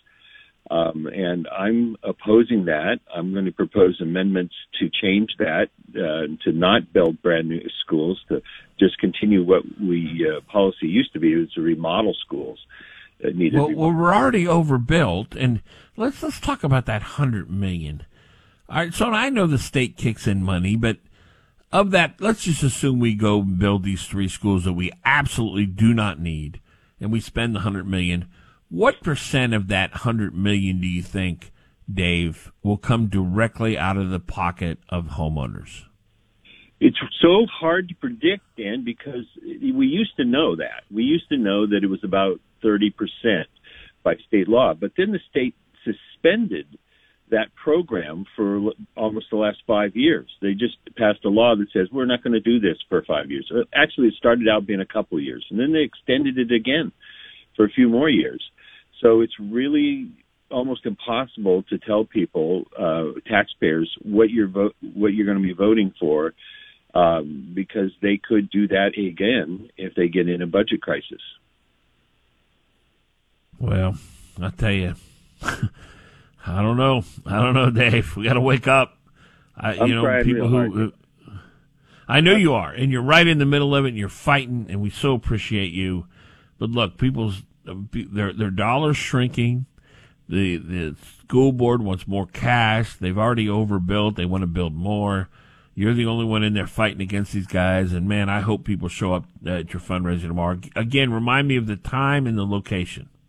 It's Saturday afternoon from 5 to 7 at downtown Anchorage on West 9th Avenue at 1415 West 9th Avenue. It's a White House across the street from the Park Strip, kind of on the west end of the Park Strip. Dave Donnelly, thank you so much for all you do. I really appreciate it. Thank you, Dan. All right, we'll take a break. Be back. First, some meteorologist Aaron Morrison. This is the Dan Fagan Show on News Radio 650 KENI. Yeah, it's amazing. they want to spend $100 million building three new schools, and the school district is already so overbuilt. And they, they we're going to lose more students. They're projected to lose more and more students, and yet they keep building and building. And folks, I'll tell you what I think that's all about. That's I, I really believe that's the the the the money there, the money uh, incentive there, are the are the people who build the schools, the architects, the construction workers, or the construction industry. That's what's driving that. Can I jump Every in here for a second, Dan? Yeah, let me just make finish my point here. Okay. Every time there's a school bond, who who are the people who who support it and run all the commercials? It's the architects and the people who build the schools. Go ahead, Daryl. Um, they're they're talking about spending a hundred million to build new schools. Yet they're talking about we've got sixty eight million in the hole in debt, and we have to close six schools this math does not work out for at least the math that I was taught in school, you know, back in the day. Th- this doesn't work out. Why are we building 100 million in new schools when we're 68 million in the hole? It, it just doesn't make any sense at all to me. Well, do you, do you think it's because the people who build the schools are driving the discussion because they they contribute to school board members and they they're the ones who benefit financially? Oh, absolutely. And when you say the people who build the schools, you refer to the architects and the contractors, but it's actually the unions that build the schools. The, the the unions who work in the construction industry. Yeah, the construction, the electrical yeah, unions, right. the, the building unions, sure. the roofers. The, I mean, oh, yeah. all those guys. Well, Daryl, the unions have complete 100% control of the state of Alaska. Union bosses run the state of Alaska. They own Ryan Binkley. They own Jeff Landfield. They own all the power structure. They are in complete control of everything. Yeah, just so frustrating. I had to get that in there because, like I said, when you guys were talking about those yeah. numbers, and I'm going another hundred million, but we're 68 million in the hole. Who spends a hundred million dollars when you're in the hole 68 million? Yeah, no, it's it's right. You know, and we got to we got to take the state back. Big labor, big unions total control, no resistance, zero. We got three conservatives in the entire Senate. We got more rhinos and Democrats in the House, and we have a feckless governor. And so the unions are having a field day. You think last year's budget, which was record, the largest budget in the state of Alaska history, which Dunleavy signed, you think that was big? You just wait and, and look at the monstrosity that Dunleavy signs this next year. Holy smoke! The, the unions and the nonprofit cabal and the lobbyists and the deep state, they're going to be dancing in the streets because all the cash coming their way. And the private sector will continue to lose employees and continue to be on life support. We'll take a break. Stay with us.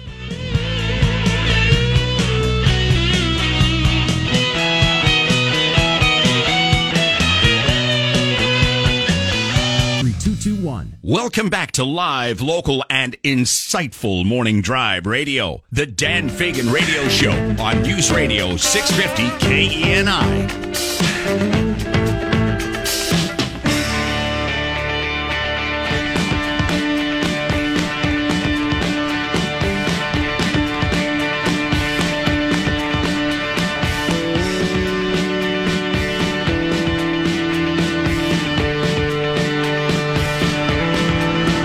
Welcome back to the broadcast. 5220650. Daryl, you got that video ready? The one I sent you about. Okay. So we, there's a story in Epoch Times, and even though Anz continue, Anz continues to promote the, the death cult vaccine, uh, the majority of people who are now dying from COVID are vaccinated. So, if anything, the vaccine has compromised the immunity uh, of the of the recipient, and that that's now the evidence that the vaccine did more harm than good is overwhelming and conclusive, and without dispute. Now, I want to play for you a, a, a quick clip of people who have lied to you about COVID. It starts with Bill Gates and then uh, the head of the CDC, this uh, Rachel something, I forget her name. Uh, then there's Fauci in there, and then there's Biden. That th- this series of comments that you're going to hear, everything they've said is absolutely completely opposite of what's true, and it's about the vaccine. And, uh, and this is over the last couple of years. And I want you to listen to this clip in light of the fact that the majority of people who are now dying of COVID have been vaccinated. And also don't forget that it is without a doubt, and the CDC has actually admitted this, that vac- this vaccine will not stop transmission of the virus. Listen to this. During 2021, we should be able to manufacture a lot of vaccines, and, and that vaccine uh, key goal is to stop the transmission, to get the immunity levels up so that you get almost no almost no uh, infection going on whatsoever. Everyone who takes the vaccine is not just protecting themselves, but reducing their transmission uh, to other people and allowing society to get back to normal? We can kind of almost see the end. We're, we're vaccinating so very fast. Our data from the CDC today suggests, um, you know, that, that vaccinated people do not carry the virus, don't get sick. Now we know that the vaccines work well enough that the virus stops with every vaccinated person. A vaccinated person gets exposed to the virus. The virus does not infect them. The virus cannot then use that person to go anywhere else. It cannot use a vaccinated person as a host to go get more people. That means the vaccines will get us to the end of this. Essentially, vaccines block you from getting and giving um, the virus. Fully vaccinated people are at a very, very low risk of getting COVID 19. Therefore, if you've been fully vaccinated, you no longer need to wear a mask. When people are vaccinated, they can feel safe that they are not going to get infected. We have all the vaccines we need. We just need our people to take it. A, for their own protection, for the protection of their family, but also to break the chain of transmission. You want to be a dead end to the virus. So when the virus gets to you, you stop it. You don't allow it to use you as the stepping stone to the next person. I think given the country as a whole, the fact that we have now about 50% of adults fully vaccinated and about 62% of adults having received at least one dose as a nation, I, I'm, I feel fairly certain you're not going to see the kind of surges we've seen in the past. If you're vaccinated, you're not going to be hospitalized. You're not going to be in an ICU unit and you're not going to die. You're okay. You're not going to, you're not going to get COVID if you have these vaccinations. All right. Every word that you just heard is a lie. And I'm going to give you some stats here. Now, this is in the UK, a report published earlier this year. COVID mortalities, 73% of them were in boosted individuals who had two shots. 10% were to unvaccinated were from unvaccinated people. Another study in Canada showed while the boosted population made up 70% of all COVID mortalities, the unvaccinated contributed to less than 10%. The, these numbers are astonishing. Even the CDC, which is basically owned by the pharmaceutical industry, they report 58.6% of deaths are attributed from COVID were attributed to vaccinated the people who were boosted twice. So this is I shouldn't laugh. I shouldn't laugh because it's it's awful. It, we've been lied to. the healthcare. Uh, you know, I'm not saying that Anne Zink, who is the state health director and, and now the head of this rabid left wing radical nonprofit organization, I'm not saying that she wanted people to die. I'm not saying that at all. When she got up from that podium and she demonized ivermectin, and people who got COVID in Alaska died because they couldn't get ivermectin because of Anne Zink. I'm not saying that that was her intent. I'm not saying she wants to see people die. But I will tell you this. Dr. Ilona Farr, who treated 2,000 COVID patients, only lost one patient. And that was a patient who was admitted to the hospital before she could get to them and the hospital refused to give them ivermectin. And that's the only patient out of 2,000 that died. She gave her other patients ivermectin and hydroxychloroquine and her, her preventative and, and, uh, her, her, uh, treatment that's, you know, not what's uh, condoned by the CDC or the FDA, which is owned by the pharmaceutical industry. Dr. Ilona Farr met with Anne Zink and, and, and gave her that information. And Anne Zink chose to ignore Dr. Ilona Farr, someone who had experience with 2,000 COVID patients, and instead believe Anthony Fauci, who is nothing but a puppet of communist China.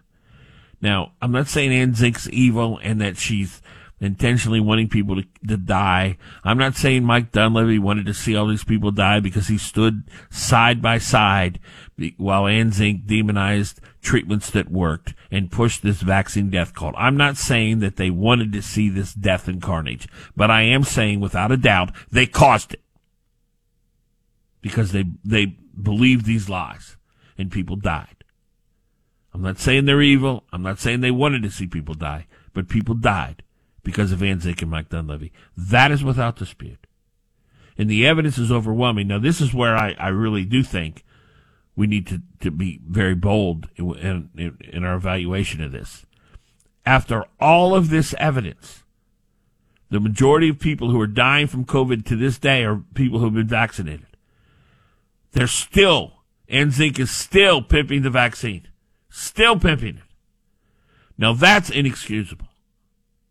And she works for a nonprofit that is there for vaccine mandates and you, you look at Joe Biden, still demanding U.S. military personnel take the vaccine. We know it doesn't stop transmission. The CDC admitted so. We know it doesn't stop you from getting COVID. The uh, one of the other big lies was, well, at least if you get COVID, you won't you won't you know suffer uh, the extreme uh, hardships from it. Well, that's not true because most of the people who who are dying now have been vaccine vaccinated from COVID. Now these are all facts that are not not with you can't dispute any of these facts. So we've been lied to. I took the vaccine because I believed the lies. But once the evidence began to mount, and I ended up in the hospital for a week as a result, but once these these facts and data began to mount, and it was overwhelmingly obvious this vaccine causes more harm than good, for people still to hang on to the vaccine death cult either represents an evil heart or a heart that's com- committed to fight any anything that's true. You have to be so committed to fighting truth when you see a mountain of data that says, look, this vaccine causes more harm than good, and you still stand by the idea of promoting the vaccine. Then your heart is, there's something wrong with your heart because it does not seek truth. It seeks the opposite of truth, which is what the religion of leftism typically ca- makes happen in, in people who are disciples of that ideology and religion. 5220650. Let's grab some calls. Dave, good morning. Good morning. Dan, I know this is probably way off topic, but this needs to be told about the Anchor School District. My daughter has right. very bad asthma, okay? She told me, she asked me, she said, Dad, am I allowed to use the bathroom outside? I said, Why, baby? She said, Because all the girls in the bathroom are vaping all the time. I go in there, it's a big cloud, I can't breathe, I have to hold my breath, and by the time I come out, I'm dizzy. So I just called the school. The lady answers the phone and tells me, "Well, we, have her come to school to, student services, and we can find another restroom for her to use." She mentioned What? zero. Hold on, zero anything about taking care of the vaping problem. She just says we'll find her another bathroom to use. So I called the Anchorage School District, and they said, "Oh, well, that well, she just needs to find a, maybe she could use the nurse's bathroom." So we called the school What? again. I talked to an administrative assistant who turns out to only be the, the, the secretary. I'm trying to talk to the principal, Mr. Brown. They said, well, maybe she could just use the. I said, what if I just come pick up my daughter? Well, if you feel she's unsafe, I said, she is unsafe if she can't breathe, if there's a vaping problem. So I tried to tell them my vaping solution. I said, do a school a school-wide search. Take everybody's backpacks because you have probable cause now. Now you can search the students. Oh, well, sir, we've we got something else in plan. What? If you're not searching the students? But I just wanted to put that out there. that East High School is allowing students to basically vape in the bathroom, and they'd rather move your student who has health issues like asthma to another bathroom instead of solving the problem. Dave, Dan? that's unbelievable. That's unbelievable. Dan, I am all they have to right do, all all all they have to do is walk into the bathroom, and you'll see the kids vaping. Uh, She said, you know, the, the lady tells me on the phone. She said, "Well, have your daughter come go find somebody." I said, "Well, she's leaving the classroom, has to use the bathroom. She don't have time to go find a security who can't go into the girls' bathroom anyway because they only have two male security. You know, they got Dave, I'm so I'm so there. glad you, I'm so glad you made us aware of that. We're going to contact Dave Donnelly and, and we're going to we're going to try to figure out what's going on with this. Why they're allowing kids to vape and then vaping. It's almost worse than cigarette smoking. It's really dangerous, especially, for those young lungs. asthma. Yeah, yeah. Thank you, Dave, for letting Thank us you, know Dan. about that. I really appreciate it it. Thank you, boss. Have a good morning. Yeah, thank you. Yeah, thank you, man. You know, that's what's going to save this country. Parents like Dave, who aren't afraid to stand up to these these tyrants. That that's that's just really disheartening. Elizabeth, good morning. Good morning. I have a quick favor to ask you. I keep hearing about data that shows vaccines were harmful. I just don't know where to look it up. Where do I look up all the information on that? Well, Google will suppress it. Uh, the mainstream media is ignoring it. Uh, you know, we had Dr. Ilona Farr on here. There is a website that it's they call a VAERS website. I don't remember what it stands for. Adverse reactions to vaccines. I think something like that. So how do you spell she- that, that what- website? what- oh, I don't know. V A E R S. I think maybe. I don't remember. Just uh, yeah. I, I I don't. I would say. Um, I would say Google uh, vaccine. Um, yeah, I don't know. Google's so corrupt; they hide all the you know all the information they don't want you to know. But, Well, but the bottom line is, well, let, let, let, well, let me just say this. The bottom line is okay. I just, you know, just like everything else, I need to see the information for myself. You know what I mean? Sure. Now, do you? Do you uh, here's here's one thing I would do. Uh, go go go to a website called Epoch Times, E P O C H, and Uh-huh. there's a story in there with tremendous amount of data from the CDC, from the UK, from Canada, and it says vaccine uh, people make up the majority of COVID deaths. CDC data. And, and look, these that's people, they, they, yeah. okay. and, and there are graphs on there, and they show the the unvaccinated versus the vaccinated, and and the vaccinated with boosters, and the death rates, and and the hospitalization, and and they lay it out in great detail. And there are links there. You can go to these CDC websites that they that they uh, reference, and you can see for yourself the data. But that's what I Yeah, would recommend. I- E that's P all I O was C H. Yeah, I know the Great. Okay, thank you. Oh, good. Okay. Thank you, Elizabeth. Yeah, and let me just say a word about Epoch Times. And I, I subscribe to them. It's like four bucks a month. Nothing. Oh, man, what a great uh, journalistic effort. They kind of remind me of the national Suzanne Downing. E EPOCH Times. E EPOCH Times. It costs you, I think you get some free articles and then it costs you four bucks a month. I've been subscribing to them for a long time. They're fantastic the stuff that Ryan Binkley would never report on in a million years. So it's good stuff. Go go to the Epoch Times. All right, 522-0650. We'll be Source, a meteorologist, Aaron Morrison. It's the Dan Fagan Show on News Radio 650 KENI. Call now 907 522 0650. All right, welcome back. 522-0650. That's the number. I want to remind you, my good friend Keith Montauk, Specialty Truck and Auto. He's a mechanic you can trust. He's been in business three decades plus. I've known him most of that time. I brought many of vehicles to Keith to work on through the years, and he's great. You go to Keith Montanak with your car, your truck, your SUV, he'll become your mechanic for life. He's that good. He's a great guy, too. You'll just enjoy visiting with him. He's there most of the time. He's in early, out late. Um, really hardworking guy, and he's got a great team there. It's Specialty Truck and Auto. He's the president and CEO. He's located across the street from the Long Branch Saloon, off of, right across the street from the Long Branch Saloon, where Diamond turns into Abbott. That bend there. So head on over there. Call first. Set up an appointment. Uh, 349 1637. 349 1637. Or just Google Specialty Truck and Auto and tell Keith I sent you. I'd appreciate that very much. All right, our number on this Friday, 12 2 2022, is 522 0650. 522 0650. If you have an email machine, you can shoot me an email at dan at 650keni.com. Dan at 650keni.com. And if you want to call the show and be a part of the show, which we would love, 522 0650. Sherry, good morning. Morning. How you doing, Dan? Well, thank you. well, good. Good to hear it. I was just calling because we heard you talking about the VAERS system and what it stood for. So I was just going to tell you that it stood for the Vaccine Adverse Event Reporting System. Okay. And uh, Yeah. even though that's a good website and all to get the information, it is very difficult to use. Um, so there are a lot, like you were talking about, Epoch Times and you know how they have lots of good reporting and stuff. A lot of people might be turned off because you have to, I guess, subscribe and pay for it or whatever. But Brighteon.com, I heard another gentleman mention that. I think Rumble still Spell that out. You can find information there. Spell that out. Brighteon? Uh, Yeah. Brighteon is uh, Bravo, Romeo, India, Golf, Hotel, Tango, Oscar, November. All right. And that, that has a lot of good information about the the vaccine and the. You know who else has done a lot of good reporting on this?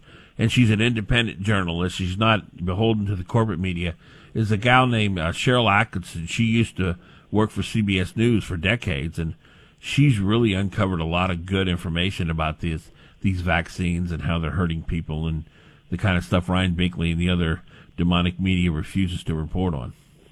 You're right. There's actually a lot of great people. Um, Emerald Robinson, I know she's a reporter. She covers a lot of uh, the folks who are kind of saying uh, the opposite of what we've been hearing from mainstream media.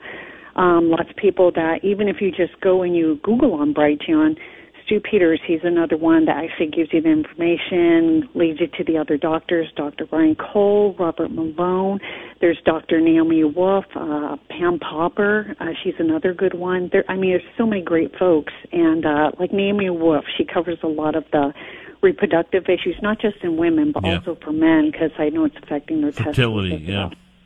Yeah. right. exactly. Why do you think, Sherry, that with this overwhelming mountain of evidence that's surfacing that these vaccines do more harm than good, why do you think the Ryan Binkleys and the CBS News and the 60 Minutes and the New York Times and the Washington Post and the Extra Daily News, why do you think they ignore it and refuse to report it? I think a lot of it kind of can be stemmed back to our federal government. A lot of these businesses and just like the hospitals have received a lot of money that has come through the CARES Act. I think that has kind of influenced how they report it and they feel beholden. And it's led to lots of problems. I mean, um, I'm kind of going through an issue now where I have to fly back home to Pennsylvania to help my mom. They damaged my mom's kidneys with remdesivir, and she will never be able to go home now because of that. So, um, they're doing a lot more damage even Awful. these days. So having a power of I'm so attorney and being able to advocate for those you love is very important. Yeah. I'm so sorry. This Rendem- is awful. It's It is. awful medication, and it's it's it's expensive, and the pharmaceuticals make a bunch of money. Listen, uh, Sherry, do you agree with me that there will be a time when all truth is revealed, and when that time comes, what has happened in the last two to three years on this planet will shock us beyond description. The evil that has been uh, advanced with this vaccine death cult. We will be shocked at how diabolical it was. Do you agree with me on that? I would love to agree with you, but I, I, I hope that's what happens, Dan. I do hope that happens, but to be honest, I don't know. I I have really lost a lot of hope and faith in a lot of our systems, whether it's media, hospital, education, our own government. Um, I just can. All I can do is pray and hope that happens. Well, it's tough to maintain hope, Sherry. It is, and you know, I, I don't. The, basically, the, there are three types of people right now on the planet. There are people who have committed their heart to fighting truth at every turn, and they love what's going on. There are those who have buried their hand, head in the sand, and they don't pay attention, or they just believe the lies that Ryan Binkley and the Anchorage Daily News tells. And then there are those who are seeking truth. And those who are seeking truth are having a very difficult time finding hope right now because the world is unraveling in an unprecedented manner. Unprecedented manner. Look, people say, "What about when World War One, World War Two, Nazi Germany? Those were foreign enemies. The enemy is now here in America, and it is in power. It is in control. Joe Biden is is as dangerous as any desperate dictator on the planet, and he occupies the White House. He runs the federal government. He has the FBI and the Justice Department that serves his every whim. They are corrupt to the core. The media is corrupt. The pharmaceuticals are corrupt. The healthcare industry is corrupt. It's all about money now. And for those who seek truth, this is a very difficult time to find hope. Yes, you're you've hit every mark on the head. Absolutely, Dan. You, I couldn't have said it any better. Thank you. Thank you, Sherry. I appreciate your call. All right. Have a good day, Dan. All right, and you know that's what separates the boys from the men, and you know this applies for women too. Obviously, when times get really hard, you have to dig deep, deep inside and find strength and courage. You know, when you read the, the account of David in the Bible, and David wasn't perfect, but he was a great man. And the Bible describes him as a man after God's heart. And one of my favorite verses in the Bible, when, when David was going through his most difficult trial, his his his own people betrayed him. Uh, he was uh, they turned their back on him. They stabbed him in the back figuratively.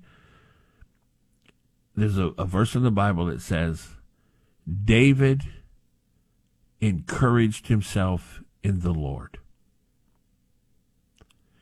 That's what makes a man. That's what makes a strong woman. When you can find the courage to continue to fight, regardless of the circumstances around you, and you keep pressing forward toward freedom and what you know to be true. 5220650. We'll take a. Nobody. It's the fearless Dan Fagan radio show on News Radio 650 KENI. Don't be afraid. Be fearless yourself and call Dan 907 522 0650 or send Dan an email to Dan at 650KENI.com. Now, Dan Fagan. Hey, what you got going this weekend? Well, here's an idea. Tomorrow, start at 10 a.m., head on over to Guido's Pizza. He's got a collectible show and sale, holiday gift shopping, home decor, and fantastic food. You can shop collectibles, antiques, Christmas decorations, dolls, toys, jewelry, military collectibles, unique craft and gift items, so much more. And Guido's also going to have some great food for you. Uh, you can have a, a, a, spaghetti with salad and garlic bread, only six bucks. A large pizza, twelve bucks. Chicken wings, thirteen bucks. And pizza by the slice, two dollars and fifty cents.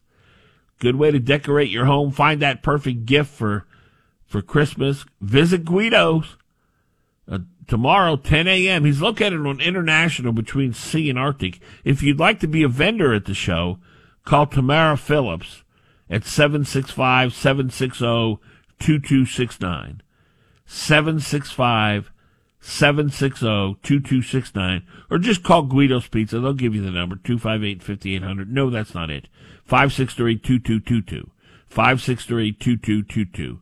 Uh, give Guido a call and head on over there tomorrow. It'll be a great show and, and lots of good food, good prices, great event for, for uh, Christmas. Guido's Pizza, again on International between C and Arctic.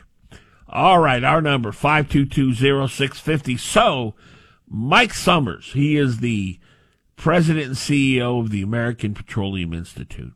And as you know, Dan Sullivan, Lisa Murkowski, Joe Biden, and Deb Haaland have declared war on the uh, oil industry in America, and so the the oil industry cannot produce uh, product because of this Deb Haaland initiated war with an assist from Dan Sullivan and Lisa Murkowski. So here's what uh, this uh, uh, Summer says, who's with the um, uh, Petroleum Institute, American Petroleum Institute, and his main concern is this draining of the strategic strategic petroleum reserve, which is at its lowest level since 1984.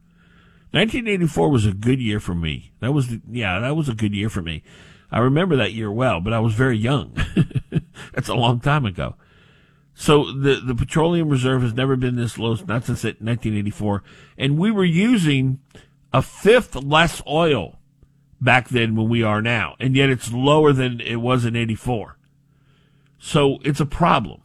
And here's here's what uh, Summer says: the strategic the strategic petroleum reserve, unfortunately, has become the strategic political reserve. We have grave concerns about how it has been so politicized. This is for emergency purposes, not to lower gas prices during a time during a political season. I think doing this willy nilly and doing it in a way that doesn't make sense for the market we're in, we could be dealing with a major oil crisis in the next few weeks. Now, those of you who who are old enough will remember the late 70s with Jimmy Carter. Jimmy Carter was the president, and we had the gas lines. Do you remember sitting in your car waiting to get gas for blocks? This is what we could be looking at. Uh, Sommers uh, emphasized the absolute importance of refilling the reserve and doing it with a non political strategy. The best plan, he said, in his view, for us to not continue to use the, the strategic petroleum reserve in a way that is for political purposes and rather do it in a market based way. And if there is an emergency, that's what this is for. And the real concern, he said, is that in 1984, when it was at levels that we're in now, we were using 20% less oil. Sommers concluded his comments by saying, as the economy has continued to grow, we're going to need more in the Strategic Petroleum Reserve, but let's do this in a way that makes sense for the market, not in a way that doesn't that that makes sense politically. And it is a betrayal. It is a betrayal that Biden emptied the petroleum reserve just for the midterms. And, you know, we know, we know he, he, he told, uh, I forget, was it Saudi Arabia? He told the folks over in Saudi Arabia, look, we need you to release more oil before the midterms. And of course they said no. But that's, that, that's clear electioneering. His policy is not for what's the best, best in the country. But we know, look, folks, we know Joe Biden's not in charge. He's Cena. But the, the demonic people on the left who are running the White House, they want to bring America to the ground. They want anarchy so they can usher in their utopian society and everybody will be equal. All countries will be equal. America will no longer be a superpower and everybody will be equal because it's all about being equal. And as I've said many times, if you've listened to this broadcast, there's no such thing as equality without taking away freedom because people will make bad decisions. And when people make bad decisions, they will be unequal with people who make good decisions. So you can sit there and take away every ounce of freedom people have, and then everybody will be equal. But they won't be making their own decisions. If, if you work hard and you work smart, you're going to be successful in America. If you're lazy and play video games in your mother's basement, then you're going to be, you're going to be very unsuccessful. And you're going to have to live off the government. And you're not going to be equal with the person who's working hard and working smart. And the Democrats come in and say, well, we don't care. We want everyone equal. But what about what about the decision making process here? Does that not play a role? No. We just want everybody to be equal. It's insane. It's insane. 522-0650. Bob, good morning. Good morning, sir. Hey, I I um I am in total agreement with you, but I think we need to look at the long game as far as emptying, emptying the oil reserve, the strategic oil reserve. I don't think it was just political for the short term. I think they want to empty it and they have no intention of refilling it. And I think they want to make us dependent on the government more so than we already are. Wow. And Yeah. and I al- I also think they're trying. I think they're trying to force us all into either electric vehicles or mass transit, and Yeah. the way to do that is to inconvenience us as much as possible, or just make it impossible to get the fuel we need. Yes. Well, Bob, we know that the, the climate change uh, alarmist, there's nothing greater for them than the price of oil and gas to go through the roof because that serves their agenda. So that's a great point. They want to deplete us of our reserves and they want to make it impossible for us to produce more. And then we'll have to all drive around electric cars. That that's a great point, Bob. Well, and that's and you know that's if electric cars are available. I I actually think their intent is not to produce enough electric cars for us all to have them. I think they would like the lion's share of us to, you know, we're peasants. I think they want us Yes. to, uh, I, you know, and I never used to be so cynical, but I'll tell you what, the last three years, I, I just am, I am just, it's easy to baffle me, but I'm baffled and I just shake my head and I, I am just amazed. I mean, this is not, Yeah. Well, Bob, what changed in you? What what was what was it that made you begin to realize a lot of this stuff? Well, I think I think obviously the the last couple of election cycles uh, were a real Yeah. issue. I think um, my impression of uh, the lack of planning on the part of the Republican Party, both at the national and state level, as far as as far as how to respond to the Democrats, and I mean, you just look back at history. You look, uh, you know, you look at the Reich style, you know, Reich, uh, the uh, I can't pronounce it right now. I'm but uh, the Reich, Reichstag fire in Germany, you look at how you know, you know folks in the past from all different types of dictatorships have used the system to you know gain power, and then of course they shut the system down so they stay in power. And I just am really fearful that that is what is occurring, and I think we all need to get involved in the system, and I think we all need to be there as poll watchers. We all need to do our homework when it comes to reading uh, the voter pamphlets, you know, asking really good questions of our elected officials and just really taking charge of our system. And, you know, I, I just I just think a lot of us are lazy, and I'm not lazy anymore. I'm I'm going to be participating uh, as a poll, I'm going to be looking into participating as a poll watcher and, and, and that kind of thing because I just beautiful. think it's up to us to, Yes, to keep our yes, system yes. viable. Boy, it's that's the word engagement. Engagement. You know, it, it's not good enough just to talk, call into talk radio, or you know, even voting. Vo- Voting is crucial, but we've got to go above and beyond because things are falling apart rapidly, Bob. I no, and I I am in total agreement, and I think I think people I think people need to think and and not take things at face value anymore. I think they need to think they need to use critical thought process and and think about what does this mean? How is this going to affect me next year, year after, year after that? And how is it going to affect my children? Because I, I mean, I used to take things at face value the last couple of years, and now I I just you know, there is no motion being made to refill the strategic oil reserve. I mean, there's no there's no discussion about it. So, no, I, I mean, I'm I'm going to I'm judging our politicians not based on what they say, but what they do and what they've done. And um, I'm just very disappointed in our lack of representation. Uh, we are a representative republic, and the fact that people are not representing the people is a real disappointment. So true. Thank you, Bob. Thank you, sir. Yep, appreciate that. He says we got to watch what they do, not what they say. Boy, Dan Sullivan taught us that, didn't he? My goodness. Five two two zero six fifty. Or some meteorologist. This is the Dan Fagan Show on News Radio E 650 KENI.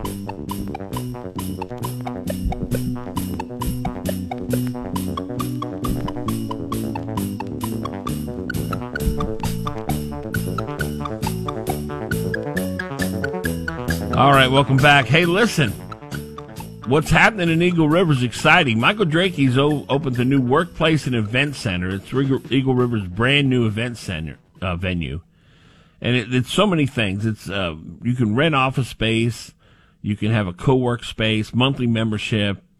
Uh, they have a fantastic uh, conference room, multimedia conference room, 150 people capacity, big 14 foot by 6 foot high def screen display, full multimedia, surround sound, wireless PA. They also have a classroom there. You can seat up to 90 people. It's a great event center. But what I love about it is the, the golf game simulators. These are state of the art golf game simulators, the kind Tiger Woods used, virtual putting greens, state of the art, high tech, really an exciting uh, venture out there at Eagle River at the brand new workplace and event center. If you want to know more about it, call Michael Draghi. Of course, he's with Century 21 Realty Solutions. Uh, his number 258-5800, 258-5800. Head on out to check out the new Eagle River's brand new event venue, the workplace and event center. And, uh, it's exciting. It's exciting what's happening at, out in Eagle River. All right. Our number 522-0650. Let's go to Diane. Good morning. Hi. Yeah. You know, I I am just so disgusted at what has happened. I'm getting out of the Republican Party. I'm not donating anymore. I'm I'm you know, I'm not as positive as, as that guy. I'm just I there is so much corruption and I think our biggest problem is election integrity. And I don't think we're ever going to get it fixed, Dan. I don't think we're ever going to get it fixed. And I'm just I'm I'm just my blood pressure goes up so high when I turn on Tucker Carlson or when I'm listening to you sometimes I'm like I can't take it anymore. It's just like it's like it's it's fruitless, you know? It's I'm I'm just I'm getting out. Getting out meaning you're out of the party, and I agree. I wouldn't give a penny to the Republican Party. Uh, you you Yeah. look at you look at what the the state Republican Party gave, who they gave money to. They gave money to uh, uh, Doug Massey, who's owned by the unions. They gave money to Gary Stevens. They gave money to Bert Yep. Stedman. They gave money to David Wilson, uh, James Kaufman. All these people are Democrats. Uh, so yeah, they give money to the enemy, and to give the party money would be insane. You got to give the candidates who are conservative and who aren't con man like Kelly Merrick and others the money. You got to go straight to the candidate. I agree with that. I don't know, Diane. Though the the hopelessness, uh, you really don't think we, we can we can win this thing. You you really don't think the American people they're they're going to rise up and say, "Art enough." Uh, we just need more pain.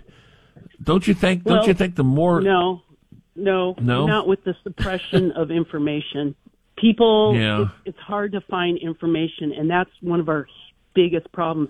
And I do give money directly to the candidates, Dan. Yeah. And they still lose Right. because of election integrity.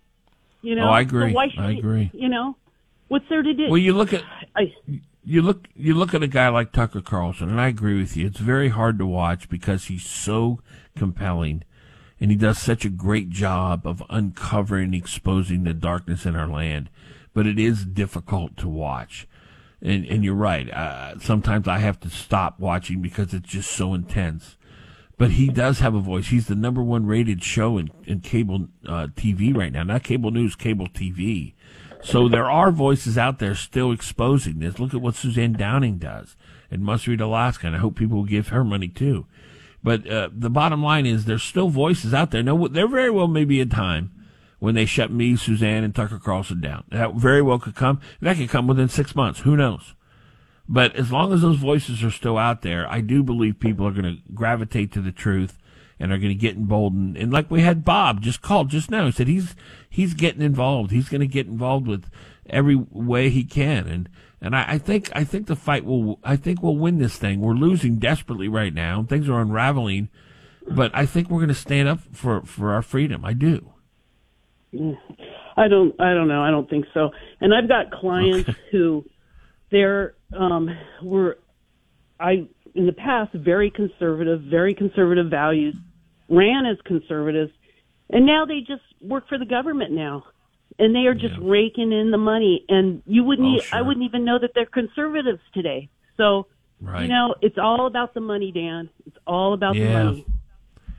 Well, you know that's what Ryan Binkley's about. He's he's he comes from a conservative family, the Binkley family, and he has set himself as pretty much the point man to destroy freedom and capitalism in America because he thinks he can make more money with his paper appealing to leftists. And you're right, it's about the money, Diane. I agree with you. Heidi, good morning. Yes, I just want to let you know the reason why these people get into office that you say that they're Republican and we all for them, and then they get in there and they change is because something's going on. I think it's because of Klaus Schwaltz or whatever his name is, the great um, divide or whatever is going to happen, and that's what's that's why they all do that. And I- I'm not sure what you're talking in the next three months, we're going to be looking at something a whole lot different. How so? I'm not. I'm not. Sure, I'm not following you. Well, I think that um, they're going to try and take over. Socialism is going to be right there at our door. Oh, it's close. It's close. If people don't realize that, Heidi, we're 10 minutes away from being Venezuela. We really are. If the Democrats keep the White House in two years, it's over. It's over. That's how that's how bad the Democrat Party has become. And and the Repu- you know, Mitch McConnell, Lisa Murkowski, Dan Sullivan, they're Democrats. Let's just be honest. W- w- Mitch McConnell is uh, what's the latest thing he's doing? He's trying to move. He wants to uh, get in on this omnibus, bill that's going to spend five trillion dollars during the lame duck session before Republicans take over the House. That's McConnell. He's got an R in front of his name. McConnell, Sullivan, Murkowski, and all the Democrats. These people are going to destroy this country if we don't stop them. Thank you, Heidi. Have a great weekend, folks. We'll see you bright and early Monday.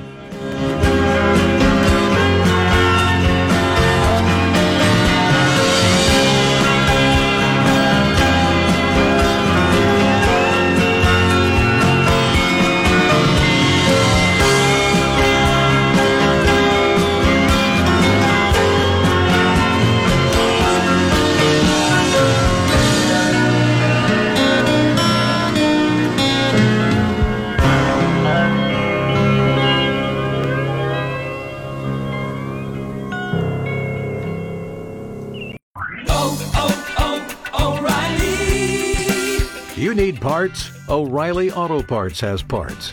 Need them fast? We've got fast. No matter what you need, we have thousands of professional parts people doing their part to make sure you have it. Product availability. Just one part that makes O'Reilly stand apart. The professional parts people. oh, oh.